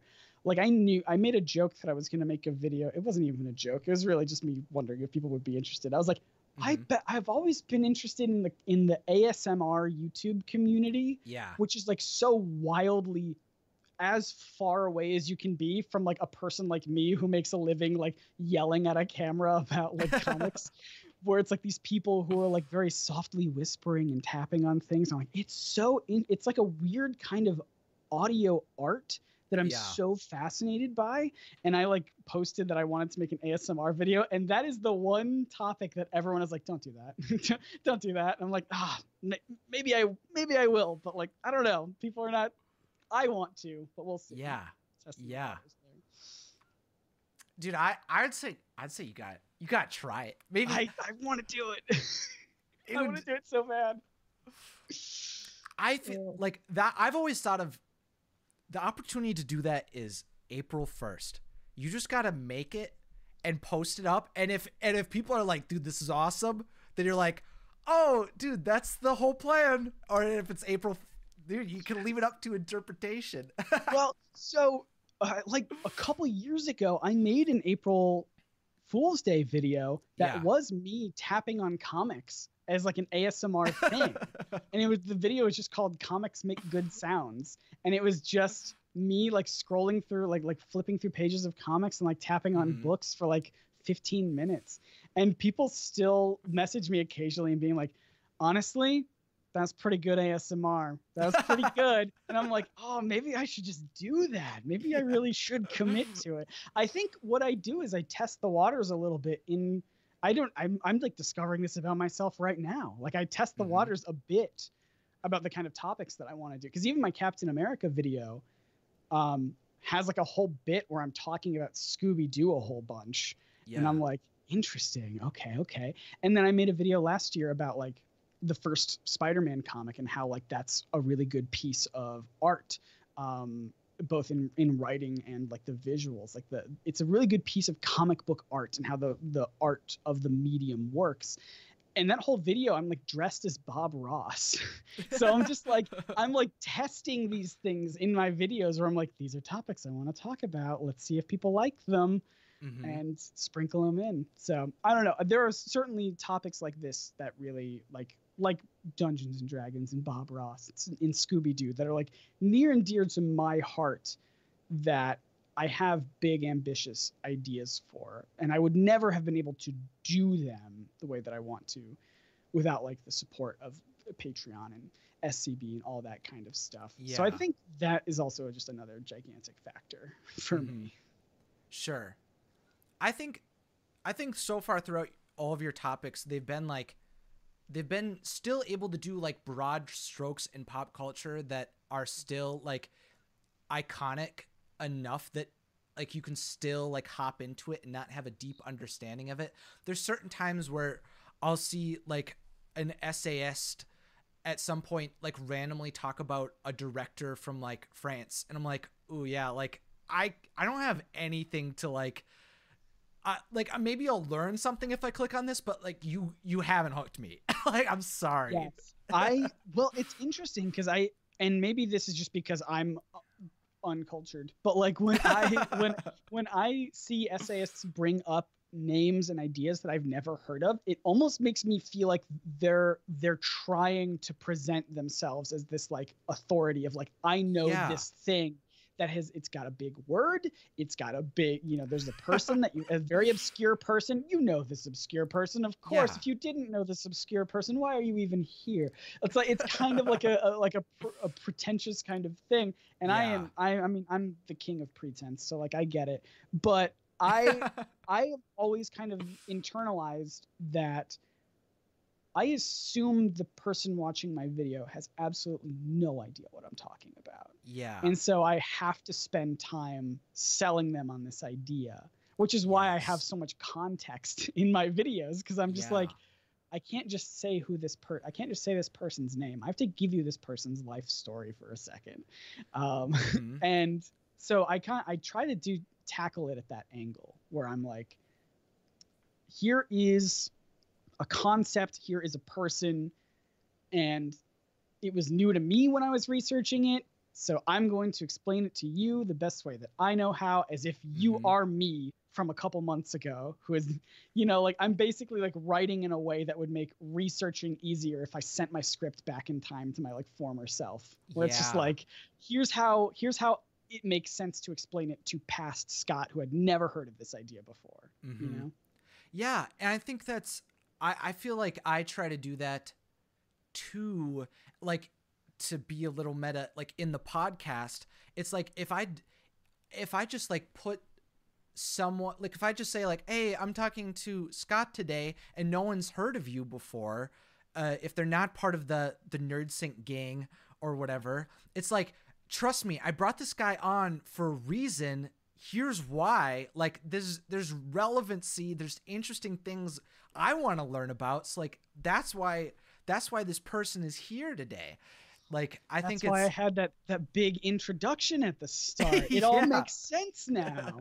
yeah, like and that was it originally came because I I researched how you do interviews and how you make them engaging and so I followed that structure but like that was something that like really resonated with me as a taking out point of like you have to sell this person and end it with like the big introduction. And so I think that's just something I've like carried on. And I think that's cool that like you do that when you're introducing ideas and people. Absolutely. I mean, mm-hmm. because like, yeah, I I definitely tackle it from the perspective of like, people are here to learn about something, and if you don't know what I'm talking about, then because I've I've listened to, I one of my biggest inspirations uh, on YouTube was a show on PBS called Idea Channel with Mike Rugnetta, who is brilliant. Um, but sometimes Mike talks in a way and presents ideas in a way where you have to be right in step with him or else it's not quite gonna make sense. Like I've had to Mm. watch some of his videos in slow motion just to just to really see his words going and being like how is he going from there to there? I don't quite get that jump. Yes. And so and so maybe I overcompensate with that in my videos and write entire paragraphs when I could just be doing one sentence. But in my head, it, it just it allows me to make sure that anyone who's watching, regardless of their their familiarity with the topic that I'm talking about, Mhm. knows what is what I'm saying. That's basically it. Yeah. And I think that's I think it kind of comes to like having empathy for the viewer and not and putting your ego to the side because I feel like that's something I've re- realized recently that I'm like sometimes I want to pursue projects because I want people to see me in a certain light instead of like actually just talking about things that I really want to talk about. And that I've when you started talking about you had to like slow it down or really understand how they were going from point to point, like I was a I was a math student in college, so I I did pure mathematics, and so after the the my first class in college was all about proofwriting, and some kids would literally just go from like they would condense it down to these like really like even just symbols of like how you can prove something. And yeah. i didn't understand how they were getting from each point to each point. And i felt like when i was trying to write them i was trying to explain why you could go from each step to each step even though that was like already something you could assume at the beginning. So these ideas like these theorems i was trying to explain because i didn't understand why we could even use the theorems in the first place. But and so that's like and so if you if i handed like my homework to someone that wasn't in the class none of it would make sense. And i felt like that was really frustrating because i couldn't like i couldn't articulate to someone why what i was doing was interesting or exciting. And i feel like that's something that has to come through especially when you're trying to like connect with an audience absolutely i mean when you have like these big ideas that you need like when you're excited about something mm-hmm. and you mm-hmm. want to make like a video about this thing uh-huh. you you need everyone to be right there with you yes or else or else if you lose them you're gonna lose that same level excitement of excitement that you have if you're yep. like come with me on this journey and then you walk too fast for them and they lose where you are they're uh-huh. not gonna hit that same destination of where you are where you're like this yes. is the moment where i'm trying to lead you to here because this is exciting but like you move too quick or you're yes wa- weaving all over the place yep and so like that's so you probably can't tell from listening to this podcast because I've been speaking all over the place without really connecting thoughts. But when I have a script in front of me, I try really, really hard to make sure that every thought is connected to the last thought. Sometimes I spend entire days just writing the connective tissue between two ideas. Like yeah. I'll be like, here's a paragraph that's great, here's a paragraph that's great. I need to connect them.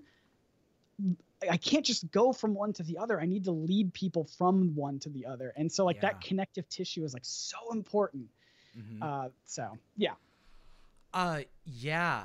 I feel like um for me that like the perfect example was um like when I was watching Tangled the series and talking about that on my channel a lot. It was like there's crazy bits in this show that if you've only seen the movie you would appreciate. But the way that I have to explain how we learned about this mm-hmm. before we can even get into like the big revelation. And I feel the and the kind of the opposite of what you were talking about of like building the connective tissue, I also felt like in the conclusion of videos, I had to like let go of some of that control so that the video could end quicker. Because I would write these like big conclusions, da da da da da, like let's yeah. reiterate everything again. And like it would mean a lot to me if you would decide to make the decision to like subscribe today. And like yeah. you could just say subscribe, man. Like how do people end the videos so quick? I like studied how people finish their videos quicker. Yeah. So, that's wild. I mean, I I'm so bad about that cuz like I I will get to these points of videos where I'm like here is the end of the subject. Here's the end yeah. of the topic, but I have to like I have to like give thanks to Patreon. I have to like recommend it. I have to be like, hey, if you like this, go watch this other video. Yeah. And like that's my that's one of my least favorite parts of YouTube is like when I'm done with the topic, but I still have to do these like best practices of like thanks for watching, like and subscribe, watch this other video. Yeah. And it's just like, oh, I wish I could just end it on like a like hitting like this hard hitting like end yeah. conclusion thing and being like, that's it, that's the video. See you next time. Sort yes. of thing. I uh, that's I've had to I remember dealing with that too. I've dealt with that a lot. Is like whenever I'll watch like a YouTube video from like one of the um experts in the field and they'll be like this is like the ideal way to intro a topic. Mm-hmm. And then it's kind of like, okay, like you've convinced me if I'm going to be producing videos in a frequent enough way and like I want people to be retained. Like this is the best way to do it. And I'm like, but then there's there's also this like feeling of you have to mold like you're taking your creativity and like just shoving it into a mold. And that feels like like stifling but then eventually like sometimes you could get used to it and sometimes you have to like break the rules sometimes because you just can't live that Yeah. way. Absolutely. I mean, yeah, I think for when I was starting on YouTube for sure, I was like, here's here's the things that I like from these creators and, and we'll put them together and I'll just try and make every video feel like it's in the same like the same. Like I want to make every video feel like it's a format. And and I mean obviously that worked for me at the time. um and then I just yeah, but nowadays I'm very much like I've got a little bit of a format. I think I've definitely got like a I know how to do like a cold open sort of intro thing to the bumper and then you know do all these different do the do the actual video and yeah. then then have to end it with like the patreon and, and stuff and so Mhm. like there, there's still definitely a format in there but it is it's one of those things where it's i'm still kind of letting it evolve and, and do what the video specifically needs rather than rather than trying to force a video into the format. I try to try to let the format be malleable for the video. Because even like my scooby-doo video I, one of my things on patreon that i do is i i like thank the patrons verbally and i say their names but for that scooby-doo video i ended it with like a, a music like a song or um, i ended it with like a scooby-doo medley Mhm. of like me singing it with uh, my good friends RKVC who did the the music and the arrangement for it, which is amazing. And they, I didn't want to talk over it. I didn't want to be like, here's the Patreon names that I'm reading over this thing that we spent a lot of time producing, this song that we spent a lot of time producing. Mhm. Um, and I didn't want to just do one after the other. I wanted it to really end on the song because it was very good. Uh, so I just, I just told my patrons, I was like, "Hey, do you mind if I just don't read your names? Your names can be scrolling like credits, but I'm not gonna read them because it would ruin the video." And everyone was like, "Yeah, do what you got to do," um, which was great because it meant that I got to, yeah, mold that kind of format that I have around the video, what the video actually needs. So Sure. Sure. yeah, Yeah, I think. Yeah, and for one of the most recent times for me, it was like I wanted some type of like intro sequence in my Mhm. videos, and it was like figuring out a way to where do I put that, and it was like I tried things where I was like three minutes into the video, I, that's when I would like introduce myself because I'm like, oh, now they're already hooked. But then you saw like you can see the retention graph, and people immediately skip over it or like drop off.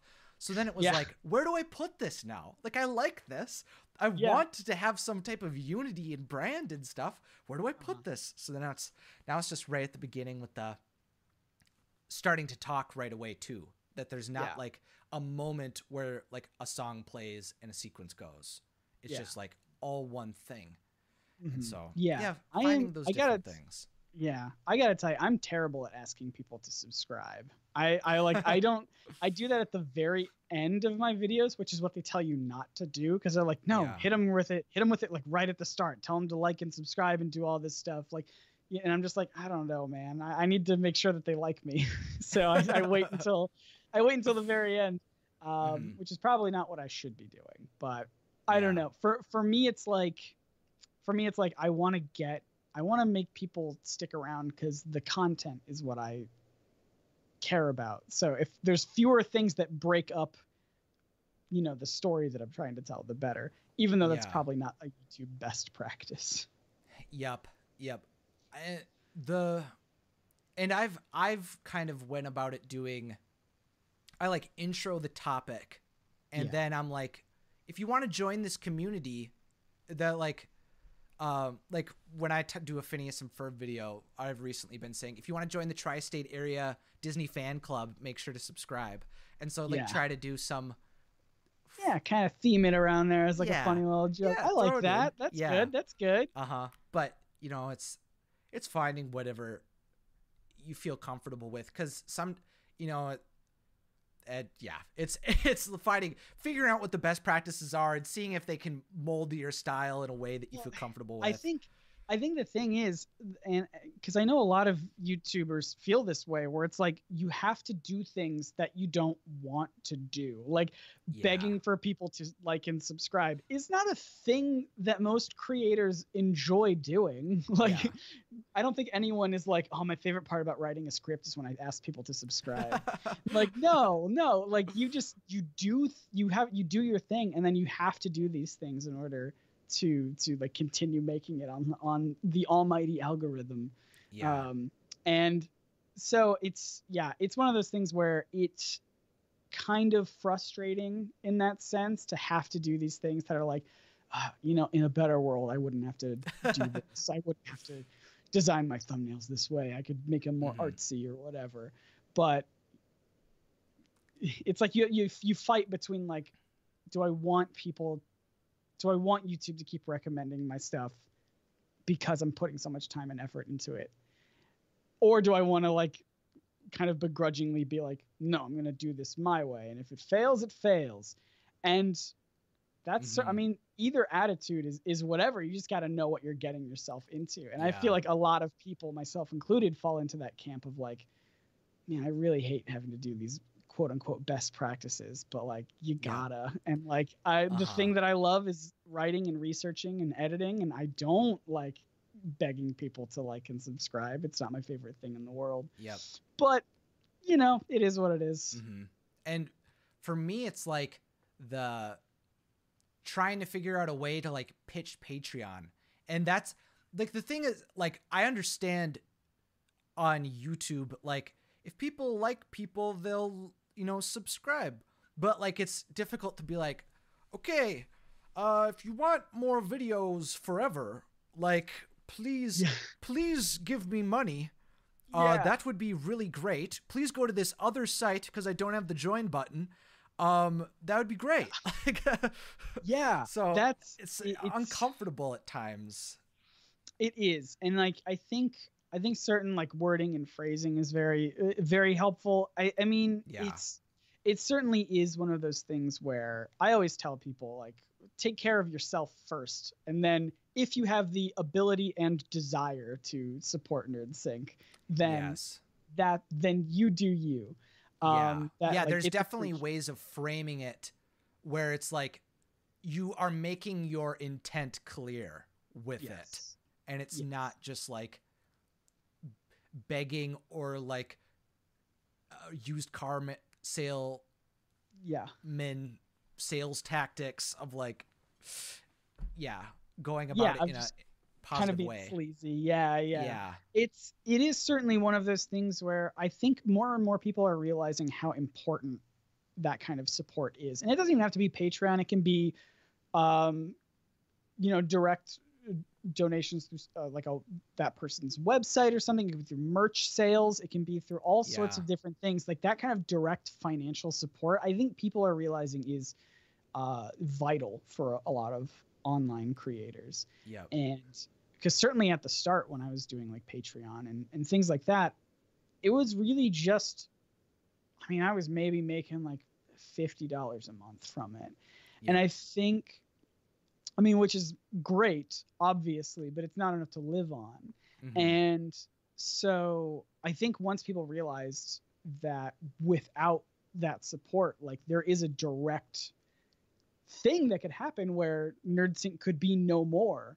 I think that's when people are like, "Oh, I get it. That's Yeah. what this is for." Because I think I think especially at the start of Patreon, it was a lot of like, "Oh, you give people things, you give them rewards and gifts for supporting you," and it's like, "No, the gift is that I can continue to make videos." yeah that's Yeah. what i've been trying to put forward more because they're because people are pushing it to like um i mean like philip defranco super carlin brothers they're treating it more as like it's a subscription box Yeah. type of like reward system and that totally gets people excited when they're invested in it but like if if you're not to that point yet like it's it's like it's an insurance policy guys like Yeah.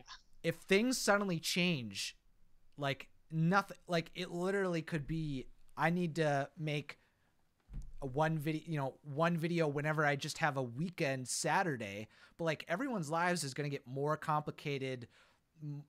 Typically, your finances are going to get more complicated. Like mm-hmm. it's it's to it's to ensure that if you want this forever, it really yeah. is. Mm-hmm. Yeah. It really, really is. So, thank you to everyone who supports any creator out yeah. there. Holy cow, you're amazing and you're doing a wonderful service. Yeah, absolutely. Like you're making you're making sure that it it's able to continue to live on. And it's and it's not accessible to everyone, but like it means the world to the people that get to benefit from it. I mean, because even think about you you can think about it in that regard too, where like it's not accessible for everyone to be able to support people financially on yeah. Patreon. And so the people that are are allowing us to continue to make free content for everybody yep. for those people who don't have the ability uh, to to support creators, yeah, which I yeah. think is like so freaking cool and so noble and nice and generous yeah. that you are allowing other people to continue to have this content that, that they enjoy that you enjoy mm-hmm. it's amazing people are wonderful yeah I, I hadn't even thought about it like that is like it's enabling the people that can't pay for it to to see the content continue as well. That's that's a really cool fact. Yeah. so over over this long stretch of making content about comics and now more pop culture and your interests, how has your life as a fandom changed in a world where we got like the Dark Knight trilogy, the MCU, and you've been working on creating content for an audience around this topic? I I mean I think I had started the channel in around 2012, so this was like already first Avengers movie happened, mm-hmm. massive success. People love comic book superhero movies. and I was like, cool, job security. Love that. Um, and so as like the MCU grew, grew as like DC movies started coming out, um, as just the comic book industry as a whole started to kind of challenge itself and uh, become, you know, do do certain things that kind of pushed the boundaries of what the comic book medium, what people thought it could be. Mm-hmm. Um, I, you know, it's been very, very interesting. It's been a fantastic space to discuss and explore, uh, especially because I don't. I think these, you know, the MCU movies. I think sometimes can get a bad rap for being like, oh, they're just popcorn movies. They don't have much meaning behind them. And I think there are certainly some movies that have more meaning than others to me personally. Mm-hmm. And but I think there's a lot to work with in in the realm of comics and superheroes. And I think um, part of the goal of like NerdSync was to number one show that like you could learn about these interesting topics through something that you are already interested in like comics and superheroes but also number two to show that stories involving superheroes are not just for like kids. They are they can have these deep complex themes that we can explore. So seeing the, i made a video about uh, thor in the mcu which was like seeing his journey from like very vain kind of egotistical like yes i'm the king i'm the best at everything to like feeling so incredibly defeated by the time that uh, Endgame came around, and like following that journey and kind of seeing myself reflected in there of like, oh, this literal god can have, uh, can have like this kind of inferiority kind of complex, and so you, it's very interesting to explore, and so, I think seeing these movies and and comics come out and try to push what people think they're capable of mm-hmm. has only made it much more interesting for me to discuss on YouTube. Yeah. Yeah. That makes a lot of sense. The as as it's continued to grow, you're able to find meaning in these pop culture like events that are continuing to be yeah. built up Yeah, and and I mean, and even as like I grow as a person, like I Sure. I'm not I'm not the same person I was when I started making YouTube videos. So Mhm. see being able to watch these characters grow on screen and also to watch myself grow on screen because I've been making videos for so long. Um and it, yeah, it's and yeah, I, I I definitely appreciate that they're popular. Um, I think I think there's like kind of a, a stereotype of people like not liking the popular thing of like, oh, you're you're not a real fan unless you know this obscure thing, or like, oh, I hate that they took this thing that I love and made it mainstream. But it's like I love when they take things that I love and make them mainstream because it means more people can enjoy it the way that I enjoy it. Yeah. Aquaman is one of my favorite superheroes ever, and they made a big giant blockbuster movie about him. And I, it, it, is it the best movie ever? No. Do I love that they made a giant blockbuster movie about Aquaman? yes, I do. It's my favorite thing. And I, I love mm-hmm. that more people can enjoy the character of Aquaman. And I love that they're going to continue to make movies with him. So it's, it's yeah, seeing the, the kind of culture around comics and superhero movies go from like almost, you know, there's a good amount of interest around like the early Spider Man and X Men films, but then just Yeah. absolutely explode with like the MCU was like, yes, I am a fan of watching this happen. Yep. Yeah, I agree. And that was the same kind of experience that like I had because I was such a huge fan of the Sam Raimi movies. So then when all of a sudden it was like the entire MCU was opening up, I'm like, okay, I'm invested in Spider-Man. So like let's go. I can't wait to see where all this stuff goes. I'm like I wish we could see a little bit more like Oscorp and like more Yeah. of yes, like these yeah, yeah. these more um event films for Spider-Man that like have more ramifications for him, but alas, that's that's just my that's just my fanboy for Sam Raimi. That's the pinnacle of I- Spider-Man for me, but whatever. Look, I I there's a big critique with the, with the current MCU Spider-Man films where they are almost too much focused more on Iron Man than Spider-Man. Um, which yeah, where's like, Uncle Ben? But right, it's okay. Which like I get. that being said, as a person who loves Mysterio, I will never, I will never not like Far From Home as a movie. I, Mhm. that's the one that people have so many like critiques about, where it's like, just give us a story about Peter. Stop making all of his villains like people that Iron Man made mad. yeah. So it's just like, I don't know. I love Mysterio though. I'm not gonna complain. But yes, in terms of like the Sam Raimi movies and just focusing specifically about Peter and his life and his struggle, those are so good. And I wish we did have more of that. Yeah. I think that's that's been my as the years have went on with the MCU, that's been my it's been like the the most the coolest part and the thing that I think is holding it back is that it feels more like a 20 episode show that has like the largest budget of all time. Yeah. and because it's all like this anthology movie that has these like culminating events everything has to connect but that means that it sometimes can come at the holding back certain characters because it has to be about the world more than the actual individual but like uh, lots and times it doesn't like obviously iron man stands on its own completely like Yeah. Oh, for There's- sure. there's moments like that where it totally does. Um, Mhm. But some I enjoy them more because it's just a part of the whole thing. Mhm. Absolutely. There's a lot to love. There's a lot to to kind of critique here and there for Yeah. sure. But I mean, as a whole, I'm just glad that a gigantic part of pop culture right now are superheroes because agree. I love superheroes.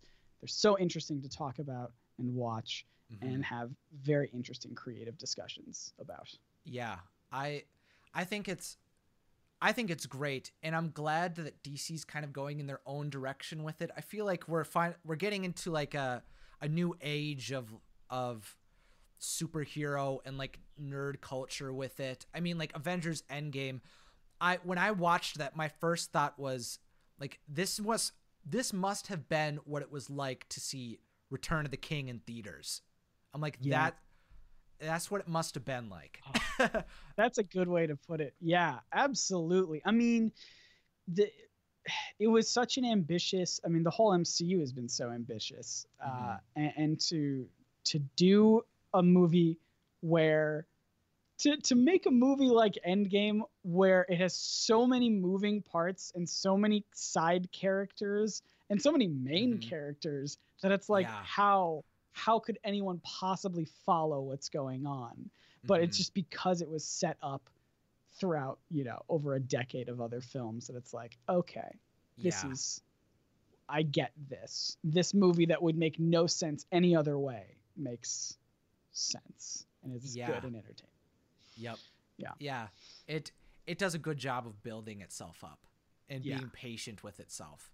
Yeah, and I do like how DC is doing like their own thing. It seems. They've got some actors staying on to roles, uh, Wonder Woman, Aquaman, um, and they've got they're they're doing all sorts of different things, all sorts of different universes and multiverses and and multiple different Batmen going on at once, and different tones. I loved the movie Shazam. I think a lot of people don't like it for some reason. I think they were Mhm. like they wanted something more serious and gritty, but it's like Shazam is like a kid who could turn into a superhero. Of course it's going to be silly and fun.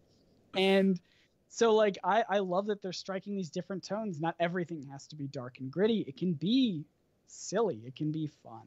Yeah. And I like both that. Even Aquaman has a lot of very silly fun moments. mm-hmm. Uh, so I I'm liking I'm liking that direction. I hope that they continue to just. I don't even care. I don't need everything to be as connected as the MCU. I like Mhm. that DC is like we're not even going to try that anymore. We're just going to make movies about our characters and we'll, we're just going to say they're all in like this big giant multiverse that maybe or maybe aren't connected who knows Mm-hmm. and just let it go just make a good movie without having to worry about continuity so much Yeah, yeah. Yeah. I think like the success of the Joker, stand Yeah. like was just it just got it. It just validated everything that is like just make a good movie. just make a good movie yeah. just make make a movie don't carry about don't care about continuity and just Yeah. do something fun and good Mhm. and i mean well i guess we're saying this in the days before they released the the snyder cut so who knows maybe that was secretly going to be good the whole time i i i don't think so but I knows? wouldn't either. I I Yeah. I wouldn't put money on the fact. I don't think it would have made vastly more money if the Snyder Cut would have been originally released, yeah especially with the performance of the previous Snyder movies that DC was producing. But whatever. we'll see we'll see we'll see what happens exactly. Um, but in this in this age of superheroes, and you're exploring your channel, um, doing these larger projects and having the security to do it. Where do you see your channel going in the future, or what do you personally want to accomplish in the future? I'm going to assume that the future will have the world go back to somewhat normal.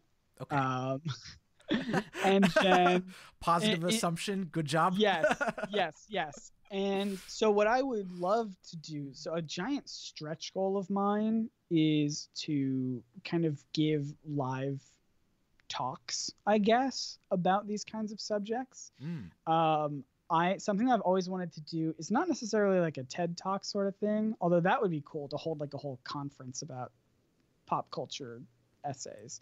That would be fun. I would love to do that. Um but i kind of want to take kind of like NerdSync on the road a little bit and do basically make take a format of a NerdSync video. It can be a long one. That makes sense to do a long one live. And with music, with cool special effects on stage and whatever, just do like a whole video production, but live in front of an audience where we talk about these interesting things. We talk about pop culture and superheroes and dive into them in interesting, you know, essay kind of ways, but also have these have this music in the background with like a live band maybe who's like underscoring things that I'm saying, and there's like maybe bits like with my Scooby Doo video where there's like bits where like I'm being chased by a ghost simultaneously, so it's kind of fun and silly. Um, so it's like a performance, but it's an educational performance, you know. Mm. And so it's hard for me to vocalize what that even looks like, but in my head, it's very much just like a very musical, very theatrical it, it's like a theatrical TED talk, I guess, you know? Like there's Yeah. there's music, there's there's special effects, there's costuming, there's bits where I just stand and talk at the crowd about this interesting idea and maybe there's some acting involved, but it's all in service of making people think about things and pop culture and Mhm. getting them to think in an interesting way that is both engaging and hopefully fascinating to hear. I don't know if that makes sense. I don't know if that translates well into a, in a, a vision, but that is something that I've been Uh-huh. thinking about doing for a long time somehow. I think it sounds pretty compelling because like just the idea of like I could start to see the layers of that what you were talking about. Like the Scooby Doo video, especially with so like uh continuity of story that was going on in your video as you were explaining the idea. Like I feel like that was such a that was what I was picturing when you were talking about that and the idea of the ghost and everything. And I think I feel like since we have examples of people doing that with science demonstrations Yeah. and there's comedy like tours people that do like puppetry live and i th- Oh. i feel like there's something interesting of like exploring pop culture in a way like that I mean, there. I, I I'm inspired by a lot of people who just are storytellers, who are just they just go Mhm. around and do tours of just telling stories, and I'm like, that's what I want to do. I want to be kind of a storyteller, but my ideas are presented with where a lot of information and and but in also a way that's kind of fun and silly but also kind of serious and like really hits hard at the end. You know i basically it's just it's just me wanting to try and create one of my videos but in a live setting with a with an audience. And i don't even know how i would begin to pursue that sort of thing. Um but uh-huh. hopefully if if and when the world goes back to normal uh, that would be a fun thing to to build up to uh, as like a very far into the future goal for me. Um, that is that is kind of where i see that. And obviously there's there's stuff to be said about you had mentioned wanting to like turn some of your ideas into like a book. I get a lot of that as well.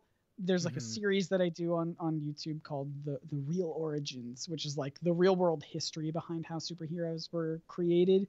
So rather than being like you know uh, spider-man was bitten by a radioactive spider. It would be like no the real origin is that like stan lee was thinking of like uh, superpower ideas and saw a bug crawling on a wall and was like that's a cool power. What if we could have someone who clings to walls? So it's like it's the real world history behind this these characters. And those are some of the best performing videos on my channel. And i was like what if i just package those and turn those into like a, a textbook so it reads like a school textbook with lots of images and colors and things and you just Oh. flip and you flip to it like you flip through it and you it, you know maybe it's an alphabetical order or something i don't know but it would just be yeah it would be like a textbook about superheroes in history and i think that would be very interesting Oh, wow. See, that's I find that fascinating because I was really into like Star Wars visual guides and encyclopedias Yeah.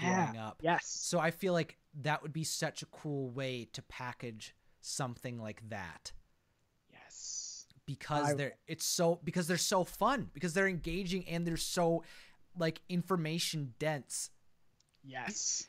And the other thing about that too is like oftentimes like obviously all of the information that you could ever want to learn about a lot of these topics are all online but the Mhm. difficulty is that outside of youtube and social media there's not a good way to like discover new things yes And that's the like if you know you want to learn about Chewbacca or Iron Man, you can find a page. But it, is it more it's much more difficult to just suddenly stumble upon Iron Man's third hookup or something like that. Yeah, that's sure, sure. that's something you can only find on the beauty of YouTube. yeah, absolutely it is. yeah, no, I mean it's it, it strikes me as one of those things again balancing the pop culture with the educational where it's like Mm-hmm. I want to have all of this pop culture stuff with these superheroes but presented in a format that's very like recognizably educational where like someone could pick it up and think this is a history book this is a history textbook from a Uh-huh. school but it's not it's about superheroes it could be in a school though if you they teach uh they teach comics comics classes as like literature classes in some colleges around the the country which i've always Oh. been jealous of because i've never been able to go to any of them Mhm. but uh, I'm like, hey, i got a book for you eventually someday. Yep. I can I can just picture it. It's like all those layers of colors and like faded images in the back. It's like Yes. uh, I think People writing mar- notes in the margins. And just Yeah. like, yes, I love it. I want I want it to be used. I want it to be dog-eared pages and well loved and uh, Yeah. I love it. the little assignment section at the end with the answers in the back. yeah, you know what? I'm waiting on teachers to turn it into assignments. I'll just Yeah. write my own assignments in the back. Oh wow. Yeah I, f- I feel like that's that's something that like i eventually i think it'll be something for both of us where we have like these ideas and eventually they'll just kind of bubble over and then we'll just have to do them and i feel like Yeah. that's kind of what's happening with like you just eventually have to do things after you sit on it long enough if it means enough. Yeah. Yeah. If it means enough to you and you have the, the ability to even do it. Yeah you know with uh, with everything that's going on in the world it's understandable if you can't get to a thing that you want to do because there's lots of other stuff going on. Yeah. But if you have the time if you've got th- that that deep deep down desire it's gonna happen. You're Yep. you're gonna have to. It's gonna it's like you said it's gonna bubble up. It's gonna be like i can't not do this thing. Yeah, yeah.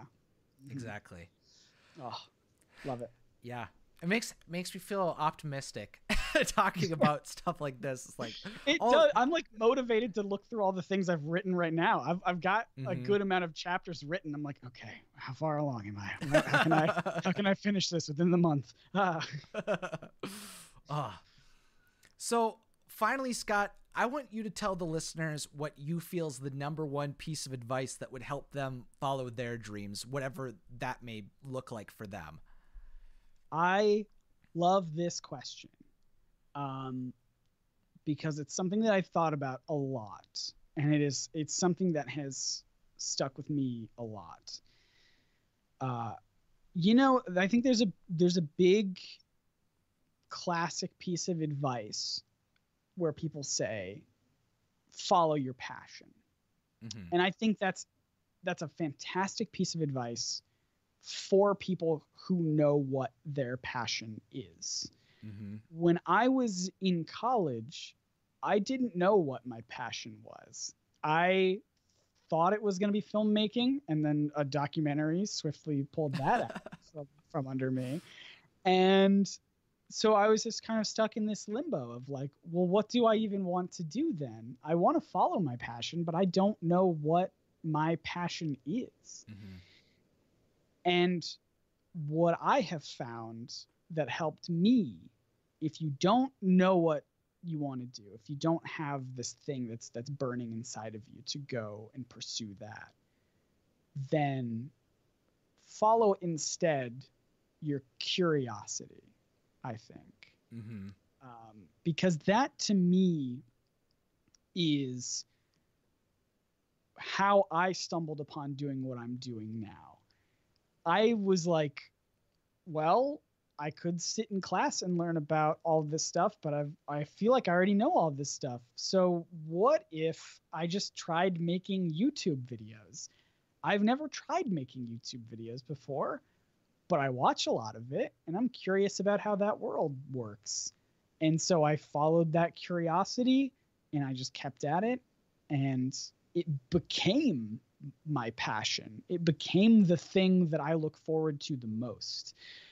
this thing that I had no idea even existed. I didn't know I could do this as a job. I didn't know I could talk about Scooby Doo and Bob Ross and all this stuff and have people care about what I have to say. but I followed that this little voice in my head that's like, I don't know, try it, see what happens, you know, mm-hmm. and it very rapidly became the thing where I was like, no, this is what I want to do forever. And I think if you don't, if you're like me and you're sitting there being like, I want to follow my passion, I want to do that, I just don't know what that is yet, then just think about the things that are interesting to you and think about all of these things that you that you are just curious about. Can I make a job out of doing this sort of thing? Maybe. I don't know. Let's just try and get better at this thing every day that I really like. And so having having these like asking questions and and finding interest in these things and and really just pushing yourself to to learn and grow and yeah, follow your curiosity. That's mm-hmm. what I would say. Yeah, I like that um little bit of a tweak to it uh, yeah. the typical follow your passion things because I feel like oftentimes it's kind of uh, if you especially if you do something long enough too that can sometimes feel like put on rails even though like you put yourself on the rails yeah and sometimes you just have to and or some other person put you on the rails or kind of yeah. molded what you thought you should be doing yeah I like the idea that you just need to like be willing to go off a path because you might be willing to see see a yeah. new opportunity explore explore what's what feels interesting to you and uh-huh. I, I, do uh-huh. feel like because it, it, can be a little nerve wracking if someone's like you know if you hear the phrase like over and over again of like you know well just follow your passion follow your passion for a person who doesn't know what that is that can almost be disheartening to be like i don't i want to I want yeah. to do that, but like, how? What is my passion? I don't mm-hmm. know. Um, yeah. So so like allowing yourself to say it's okay that you don't know what it is right now. Yep. But allow yourself that that freedom and experimentation to find what what that is. Mm-hmm. And then once you've got it, once you've got that taste of that thing that you love and you can't live without, then yeah. you got to pursue it with everything that you have. Uh-huh. Yeah, exactly. Especially especially if you have like the other thing if you have no things or too many things, it's like you just have to cho- like start making decisions and just kind of like yeah. Flutter around and, yeah. and figure it out cuz it's like you can't I I've been learning more and more recently that you you can't figure things out by just thinking about it in isolation. and yeah. I'm definitely someone who overthinks it too much. You just gotta oh, follow the feeling. Yeah. yeah, absolutely. And like, and and this this applies to there are so many people who who don't just have. I mean, I don't just have this one passion. I've got so many, mm. and so, but I but I've only discovered them through just being curious and being like, oh, that's interesting. I I wonder what that's all about. Mm-hmm. You know, all of the me asking questions about like, oh, that's I've always how do you play Dungeons and Dragons? That's interesting. and then going out and and actually trying to learn how to do that or like, huh, how do because again like I, I was never good in school uh, uh, with like history and philosophy but mm-hmm. like so i just assumed oh yeah learning educational things. That's never going to be for me. Yeah. And then as I started asking questions about the things that I like, about the media that I, I, I enjoy, and I started like following this like tunnel down to these like depths of like, oh, these are interesting ideas. Oops, surprise! I'm educating myself. Whoops, didn't mean for that to happen. Um, mm-hmm. and and so it just it, it allowed me to be like, no, actually, I do like this. I didn't think that I liked this, mm-hmm. but following it in, on this new path uh, made me kind of open my eyes a little bit. So yeah, I would I would say definitely uh, just just keep chasing down things that interest you. Yeah. Yeah. Keep keep up the curiosity, everyone. Keep up that curiosity. Be curious. Uh-huh. Well, thank you so much for coming onto the podcast, Scott. It's been an absolute pleasure to be able to talk to you today.